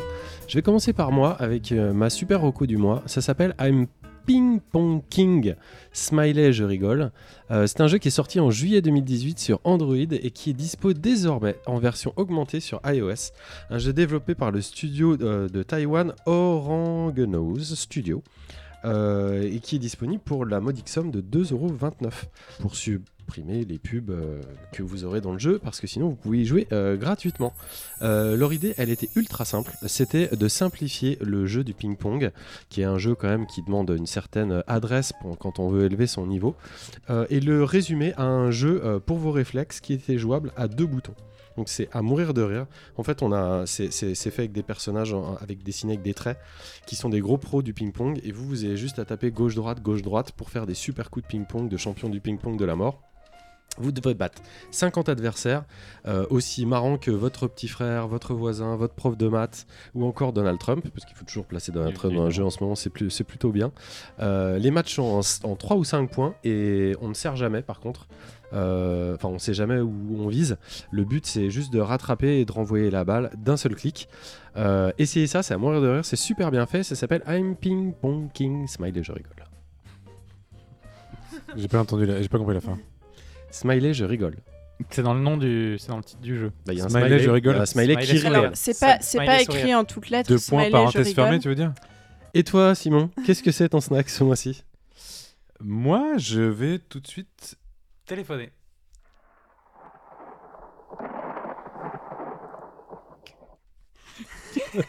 Alors, il nous fait thriller, tu vois, c'est que- parti sur Michael Jackson. On n'a pas le droit de faire ça. hein. Je pense que l'ingénieur du son sera très content. Qu'est-ce qui se passe Qu'est-ce qui se passe What the fuck? C'est pratique pour intégrer les musiques, dis donc. On n'a pas le droit de faire ça. Oh, vas-y, vas-y. Avec toi, tu- tout est permis. Ce mois-ci, j'ai découvert pour moi euh, le snack de l'année. Oui, je, je suis un peu, je suis un peu optimiste euh, sur ce podcast. Euh, C'est tous tes jeux. ouais. voilà, c'est pour ça. je suis un peu trop optimiste, mais je, je reviendrai en, en- en février. Super Flowers, F-O-W-L-S-T, c'est très difficile à dire. Même, j'ai regardé sur YouTube comment disaient, comment des, des Anglais ou des Américains, des États-Unis disaient ce jeu. Je sais absolument pas. Certains disent Faust, F-O-W-L-S-T, c'est impossible à dire. Je vous assure. Faust. Voilà, merci. Vous Faust, êtes aussi bon que moi. Euh, c'est un petit jeu, encore une fois, où on incarne un coq, euh, l'animal. Et euh, son but, ça va être de euh, trancher en deux. En fait, il a un pouvoir avec son bec. Il tranche en deux euh, un des monstres rouges. Oui, c'est important. Et comment on le dirige? En fait, euh, imaginez votre écran de, de mobile euh, en mode euh, Vertical, vertical. Ça a un nom? Paysage Non, pas paysage, le contraire. français. Euh, Portrait. Portrait. portrait. Et vous imaginez la moitié de votre écran à droite et la moitié de votre écran à gauche, Donc, très vertical, quoi. très très vertical. Quand vous euh, appuyez n'importe où sur la partie droite, vous, votre coq euh, vole un coup à droite. Si vous appuyez sur celle de gauche, Il vole à ça gauche. vole un coup à gauche. Si vous appuyez X fois à droite, il continue à voler. Et comme ça, il peut voler. C'est un petit peu... euh, Comme Flappy Bird. Flappy Bird, exactement. C'est exactement le principe de Flappy Bird. T'es à deux doigts de devenir le Nelson Montfort de ce podcast. hein. En l'occurrence, euh, on est sur donc des petits niveaux où il va falloir euh, à chaque fois euh, tuer un certain nombre d'ennemis. Euh, encore une fois, vous êtes un coq, vous volez euh, et vous tuez des ennemis. Euh, des ennemis évidemment qui vont être de plus en plus difficiles, avec à chaque fois donc l'objectif de sortir du niveau, d'aller au niveau suivant, au niveau suivant. À un moment donné, vous allez tomber sur des boss. Quand vous allez amasser des pièces, en amassant des pièces, vous allez augmenter certaines caractéristiques. Par exemple, votre vie, vous avez trois cœurs au début, vous allez pouvoir en débloquer. C'est original tout ce que tu dis. C'est hein. très très original, mais le gameplay et la musique et le côté euh, Coq. et coq et euh, et, et surtout la maniabilité est tellement parfaite. Mais qu'est-ce que tu veux que tu joues arrête là de Arrête Je, joue en- je vous en je vous en parle en y jouant tellement c'est génial. Mais c'est pas un coq C'est c'est un coq. Là oui non c'est un pingouin parce que j'ai- Arrête de taper sur la table. j'ai débloqué le pingouin parce qu'on peut débloquer évidemment d'autres euh, d'accord. d'autres personnages. Là, là je joue avec un pingouin maintenant Et c'est que Et des c'est- volatiles. et c'est oui et, c'est absolument génial. Taper sur la table. Vous on avez pas. trois, vous avez trois vies. Euh, vous augmentez comme ça. S'il vous plaît, jouez à ce jeu, c'est absolument gratuit. Il y a rien. Tu l'as très euh, mal raconté. en fait. Il y a. Bah- c'est pas si mal. T'es en train d'y jouer, parle-en, s'il te plaît, parle-en. Suite. Arrêtez de jouer Parle-en. Je vais, je vais euh, jouer-y C'est et on va enchaîner C'est avec absolument Ariane superbe. sur le snack d'Ariane. Alors moi, c'est un snack beaucoup plus simple qui s'appelle euh, Hit the Light de Happy Magenta qui est sorti début janvier sur Android et iOS. Et en fait, euh, c'est un jeu comme Snood où avec euh, des petits instruments, il faut aller taper euh, des cibles euh, en haut de l'écran. La particularité de ce jeu, c'est déjà la BO qui est extrêmement sympa, mais là en fait, ce sont comme des signes de route sur les autoroutes d'hôtels, etc. en néon qu'il faut casser, donc il y a du bruit de verre et il y a toute cette ambiance un petit peu. Excellent. C'est pas du, c'est pas cowboy, mais vraiment, euh, tu sais, les, les signes près des stations essence qui, qui vacillent un peu. La route de euh, Vegas, quoi. Voilà, c'est ça. 66. Et, euh, et c'est le, l'ambiance est vraiment sympa. T'as le choix entre la bombe, les, nunchaku et euh, des petites billes de, de pierre. Et euh, dans le métro, comme ça, c'est C'est un, sympa. c'est un peu comme un casse-brique, non? C'est pas ça? Ça Ouais, moi je connais Snood en référence, mais. Oui, oui, ça ressemble à, à Snoot. J'ai- J'étais très fan quoi, de Snoot C'était. C'était. euh, Des petites boules de couleur à un taper. peu comme. euh, c'est- c'est- Il y a un peu du, quand même du, euh, c'est du Candy clair. Crush dans Snoot. Ouais, sauf que tu sais, c'est avec ton doigt, tu dois Mm. choisir une direction, après tu lâches, et c'est un peu comme euh, le truc des, des oiseaux Angry Birds. Ah oui, d'accord. ouais. Et là, tu dois te, euh, casser ta cible. C'est un tout. l'aspect, Un voilà. combinaison d'un. Mais ce qui est vraiment sympa, c'est c'est justement les néons et l'ambiance, les bruitages sont très réussis. Et puis voilà. c'est- Combien ça coûte ça? C'est gratuit. C'est gratuit aussi. Et c'est sur Android. Avec des pubs. C'est que des Euh, jeux mobiles. En fait, les snacks, c'est des, des jeux mobiles un petit peu. Puis un petit pop-up de temps en temps. Il y a quand même un petit côté flipper casse-brique. Moi, je, je, je- j'ai revu. Voilà. Euh, merci. Euh, Bénédicte, c'est quoi ton snack ce mois-ci? Euh, moi, c'est Clockers, euh, qui est un joli euh, puzzle game qui est disponible, dont la démo est disponible gratuitement sur itch.io. Euh, donc, euh, l'histoire de Clockers, c'est un drame qui sépare euh, les deux protagonistes, un père et sa fille, qui vont chercher à se retrouver grâce au nouveau pouvoir dont ils ont été dotés, la manipulation temporelle. Donc, on peut jouer alternativement le père et la fille, et le joueur résout les énigmes en avançant ou en reculant dans le temps euh, et en combinant les, les deux points de vue donc, de ces personnages. Com- Comment il avance dans le temps? Il a un pouvoir, il a une machine, il a quoi? Alors les, les deux ont des poids un petit peu différents. En gros, voilà, on peut euh, euh, cliquer et choisir de combien on recule, de combien on avance, sachant que le, en gros le père va vraiment pouvoir avancer, reculer. Euh, la fille, ça va plutôt être euh, trouver des points précis dans le temps, à peu près, si on résume comme ça. Euh, et donc, euh, en combinant ces deux points de vue et ces deux pouvoirs, on peut résoudre les différentes énigmes pour essayer de se retrouver. C'est une belle introduction qui donne envie de découvrir le jeu complet qui sera disponible en, en février sur Steam. Euh, je ne sais pas pour quel prix, donc il est tout à fait possible que j'ai encore une fois parlé d'un snack qui n'en est pas du tout un. D'ailleurs, pas de liaison en S. Euh, mais en tout cas, cette démo est disponible gratuitement. Je vous invite vraiment à y jouer parce que c'est très joli euh, à découvrir et puis c'est un, un gameplay assez intéressant. Bon, On va essayer, surtout Donc, si c'est gratuit. Voilà. On termine par toi, Vladimir. Qu'est-ce que c'est ton petit jeu du mois? Mon, mon snack du mois, c'est un peu un snack pour euh, hardcore gamer, hein, quand même, il faut, il faut le dire. Euh, alors, c'est dans la série, euh, euh, ma, ma série, euh, que je continue à mener dans les snacks, euh, croisons-les. Euh, cette fois-ci, je ne sais pas si vous voyez ce, ce petit jeu, euh, ce platformer des années 90, Hocus Pocus, où on contrôlait un, un petit magicien, euh, qui c'était un jeu totalement, enfin, pas- assez médiocre. Sur quelle plateforme? Euh, je ne sais plus. Sur PC Sur PC, ouais, sur- il me semble. Ah, DOS, euh, ouais, sur euh, MS-DOS. Euh, où on contrôlait un petit magicien qui devait aller prouver sa, sa valeur en allant ramasser tout un tas d'un fourbi d'objets, de, de, de potions, de boules, de machins et de trucs, de diamants, de toutes les couleurs. Il y en avait plein. Et puis il y avait des animaux, des petits démons, des, des, des oiseaux bizarres et des trucs comme ça. Très coloré, très bleu et tout. Et donc là, c'est Hocus Pocus Doom. Euh, et donc c'est un gars Avec qui a- du sang. non, c'est un Ah. gars qui a fait un qui a qui a fait un remake de Hocus Pocus, mais en mode de, de Doom. C'est un mode de Doom et donc c'est Hocus Pocus mais en 3D plutôt que d'être un platformer, c'était en Ah, il n'y a pas de sang. c'est en pas de démon. FPS et tu vois juste tes mains qui lancent les sorts comme ça et c'est un FPS et tu si tu tues des, des démons de, de Hocus Pocus mais dans un FPS euh, en 3D. En fait, qui est le plus déviant Tu vois? Est-ce que c'est le, le- le mec qui, qui pense à ce genre de jeu ou est-ce que c'est le mec qui a envie d'y jouer J'ai envie d'y jouer. Genre Ma- Maya l'abeille, Silent Hill. Tu vois Et c'est super bien. Alors la musique est un peu chiante, mais sinon à part la musique, c'est super bien. C'est super cool, c'est marrant. Et surtout, le, le, le gars a mis 4 ans à faire son truc, à faire son jeu, son mode de, de Doom. Et il y, a- y a genre il y a 40 niveaux. C'est il a pas fait. euh, Enfin, tu fais un niveau, c'est un bon 15-20 minutes à, à jouer. Donc t'as un gros. T'as quand même un, un gros temps de jeu, quoi. Il- J'adorerais jouer à un Pac-Man FPS, quoi. Ah bah ouais. Ça se trouve, ça se trouve, ça se trouve, ça se trouve. C'est sûr que ça se trouve. Ah Il est temps, il est temps. de non parce que j'ai pas fini. Ah bah je te laisse. J'ai j'ai pas fini Bah, parce que du désolé. coup euh, le, le problème euh, c'est que normalement tu m'aurais demandé euh, sur quoi on y joue et donc je Et sur quoi, sur quoi vous y voilà jouez euh, tu y joues sur euh, PC Mac euh, Linux euh, mais c'est un mode de Doom donc il faut que tu aies Doom Ah, Et Doom, c'est gratuit Doom C'est gratuit, Doom. bah, Doom, c'est gratuit.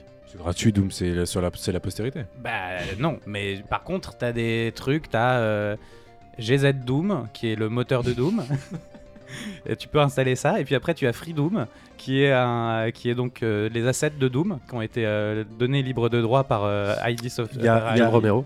Ouais. Y a- Carmack. Oui, j'ai Oui, Non, non, Romero Carmack, Ouais. oui, oui. Tu peux installer Vincent McDoom aussi. Alors Non, là, là c'est le bon moment. Là, c'est le bon moment.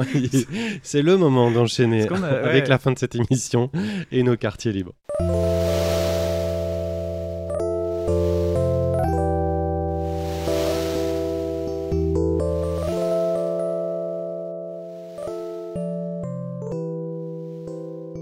Nos quartiers libres ce mois-ci, euh, de quoi on va parler hors de jeux vidéo? Euh, Est-ce qu'on a des, des petites recos, des trucs? Qu'est-ce qui vous est arrivé en dehors de vos écrans et de vos claviers? Euh, Mesdemoiselles, par exemple, toi, Bénédicte. Euh, alors, c'est pas vraiment dehors de mon écran, parce que je vais vous parler de la saison 3 euh, des Orphelins Baudelaire, qui est sortie récemment sur Netflix. Tu n'avais pas parlé de la J'ai saison j'ai 1 l'impression que j'ai déjà parlé de la saison 1 Il me semble bien mais aussi. tant T'avais pas pis, déjà parlé de de la Netflix? De Netflix? Ouais, de Netflix Si, en si, c'est si. possible, Mm. parce que voilà, je regarde beaucoup de séries. Mm. Écoutez, j'ai pas de vice, ne me jugez pas. Euh, alors, pour, euh, je, je suis une grande fan euh, des livres des orphelins Baudelaire et j'étais toujours très frustrée parce que certains questionnements brûlants ne sont pas résolus dans les orphelins Baudelaire. Est-ce qu'ils sont Et vraiment la série euh, a fait ce- ce- cette prouesse incroyable de répondre à tout ce que les fans des orphelins Baudelaire attendaient. Je n'en révèle pas plus, mais vraiment, cette troisième saison est incroyable. La deuxième était un peu décevante. Elle respecte tout à fait l'esprit des livres. Elle donne envie euh, beaucoup d'être un enfant courageux, brave et intelligent à nouveau. Et surtout, voilà, elle saura répondre à toutes vos attentes, que vous soyez ou non euh, fan des livres euh, de base. C'est vrai qu'on Voilà. qu'on- qu'on lit la satisfaction sur ton visage, hein, comme si tu avais avalé un camembert. quoi. Et si je peux donner- tout va très bien. Si je peux donner le point de vue d'un adulte euh, sur cette série, euh, c'est beaucoup, c'est extrêmement euh, jouissif aussi de jouer la partie euh, à grande personne. C'est-à-dire d'être aussi euh, vicieux et, et de d'en d'en faire. Tu baver- aimerais être le conte Olaf. d'en d'en faire baver à ces gamins que t'as juste Mm. envie de, de, de mépriser de, et de briser dans tes mains. Et ça, c'est. Bon, puisque tu puisque as l'air en forme et que tu monteras pas cette émission, qu'est-ce que c'est ta, ta reco toi, ce mois-ci je veux que ça reste. C'est quoi ta reco ce mois-ci Euh, un petit peu de musique. Tiens, c'est marrant ça. Pour J'aurais pas Pour j'aurais démarrer pas imaginé. 2019, euh, mais c'est un peu du rattrapage de 2018. Je suis désolé, j'ai essayé de trouver de la musique en 2019, mais c'est beaucoup trop En tôt. même temps, c'est pas facile de composer un album en deux semaines. Euh, donc ce mois-ci, je change pas mes bonnes habitudes. Je vous recommande un album de pop anglaise bien chaude pour passer l'hiver. Le groupe s'appelle Hollow Hand, qui veut dire la main creuse. Euh, J'essaie de faire des traductions un peu illittérales euh, ce, ce mois-ci. Il est composé de trois Anglais avec un talent vraiment incroyable. Leur dernier album, qui s'appelle Star Chamber, euh, est composé, propose en fait 11 nuances de pop, toutes plus mélodiques et sensuelles. Vraiment, c'est J'adore quand tu extraordinaire. parles. C'est non mais écoutez ça vous et, et, euh, écoutez l'album ensuite réécoutez-moi et, et vous allez euh, vraiment ça, ça va être- ça va Ah, transformer. il faut qu'on écoute l'album et qu'après qu'on réécoute ta chronique de oui, 30 parce secondes. Parce que la chronique aussi est mélodieuse et sensuelle. vous allez comprendre pourquoi je vous dis qu'il y a 11 Écoute nuances de pop toutes plus mélodiques et sensuelles. Si vous n'avez pas de cheminée ou de double vitrage, je vous conseille vivement d'écouter ça. C'est quoi le rapport Mais parce que ça réchauffe. Ça réchauffe. Ah, Comme- pardon. Comme pardon. écouter la Pléiade en hiver. Exactement. Ah là Merci. Yetcha. Bah, très bien, merci beaucoup. Euh, Et toi, Ariane, qu'est-ce que c'est ta- ton petit taroko Pardon, je suis un peu perdu. Marocos, c'est une expo qui s'appelle Ici sont les dragons. C'est un projet artistique présenté par Marie Cor et notre cher Vladimir. Oh là là, l'instant, L'instant euh, l'instant corruption. pub, Ah oui. corruption. ouais. L'expo propose une série d'œuvres autour du thème du capitalisme mondialisé et tout ce qu'il engendre, la production, la consommation, la pollution, etc. Vous pourrez venir admirer les œuvres de Fleury Fontaine, Pauline Liu, Claude Koski et Ah bien oui. d'autres. Ah oui, quand même. Et oui, la résidence curatoriale est de janvier à décembre. Vous pourrez découvrir la première partie parce que nous le valons bien jusqu'au 30 mars à la Maison Populaire à Et Montreuil. là, tu parles naturellement ou c'est le dossier de presse là? Ouais, J'ai l'impression qu'il y a de l'île dossier de presse. Quelques mots D'accord. parce que je voulais faire honneur à. Attends, je vais pas dire c'est cool. Bah, on l'a fait Bah, l'expo si, en tu même temps, c'est cool. cool. Donc, euh, Oui, enfin, La Maison c'était Pop- très intéressant, c'était très pro, très travaillé. Et la maison pop à Montreuil, c'est 10 minutes, 5-10 minutes à pied du métro. Oui, la ligne C'est 9. hyper facile à trouver. Mais je oui. le dis parce que je- j'y suis allé il y a pas longtemps. ah bah, très bien. Bah, merci Euh, beaucoup. Merci beaucoup. Merci à toi. Et, et toi, Et c'est super. François, tu nous as recommandé quelque chose? Mais tout à fait. Je vais vous recommander en fait une série. Alors j'aime pas trop hein, que les gens restent devant les écrans tout le temps, mais cette série elle est chouette. S'appelle The First. C'est une euh, The First pardon. C'est une série qui est sortie en juillet euh, de l'année dernière sur la plateforme en ligne Hulu, euh, qui vous le savez peut-être euh, est une plateforme outsider à Netflix.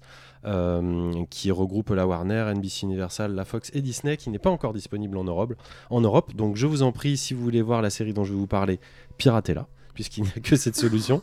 Euh, C'est une série. Non, bah, ou alors vous attendez. Ou alors vous attendez. Alors normalement, tu fais un disclaimer, un truc comme ça. C'est crois ce que je fais. Légalement, on est un peu. C'est ce que je fais. ouais.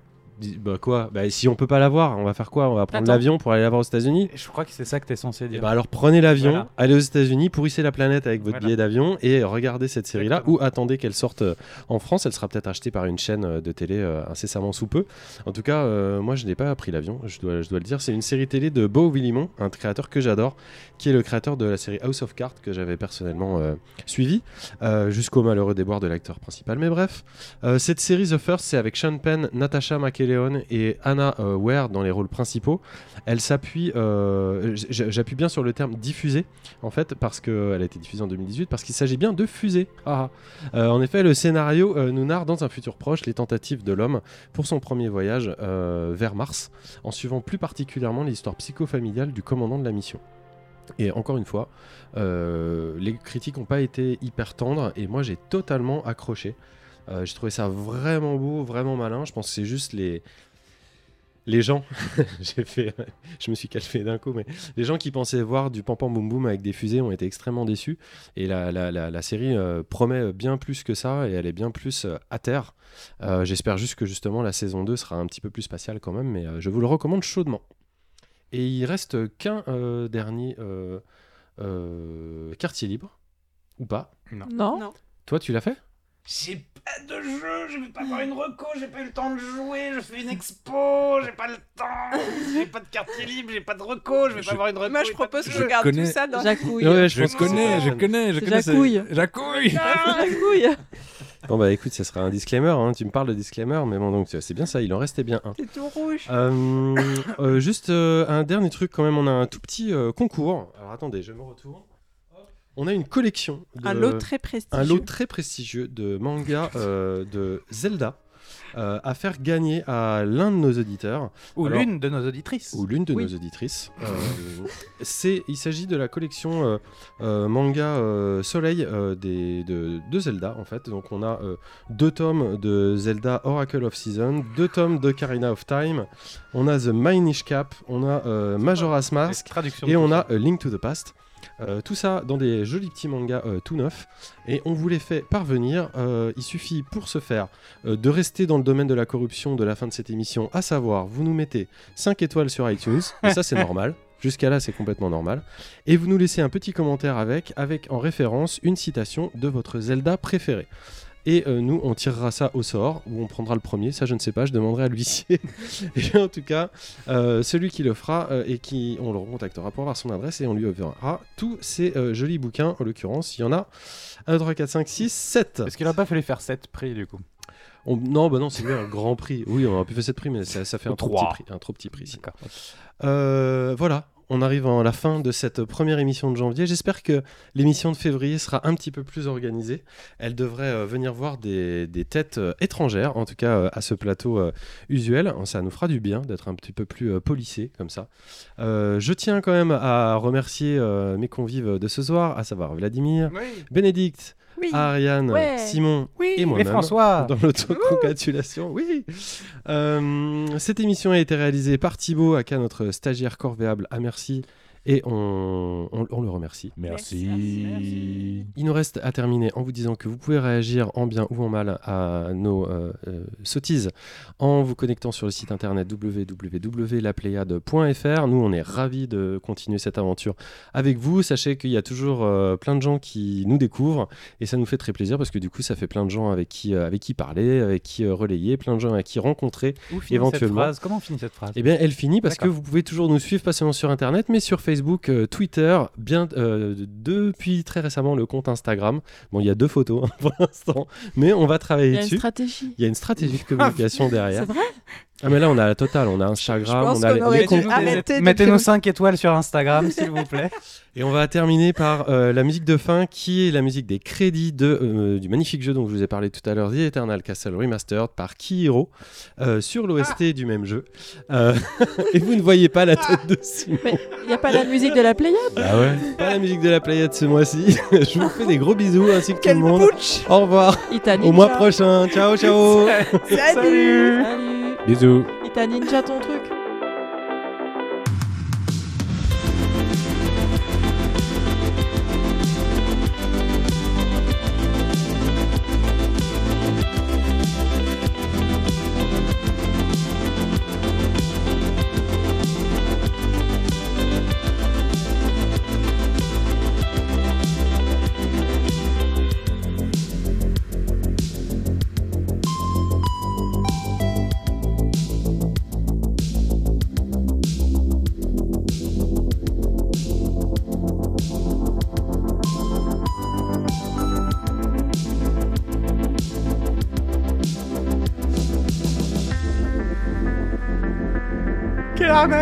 OST, t'as dit que c'était de la merde tout à l'heure. Mais pas du tout, elle est trop bien Ah non, elle a- il a dit oui, c'est un peu en deçà par rapport au reste du jeu.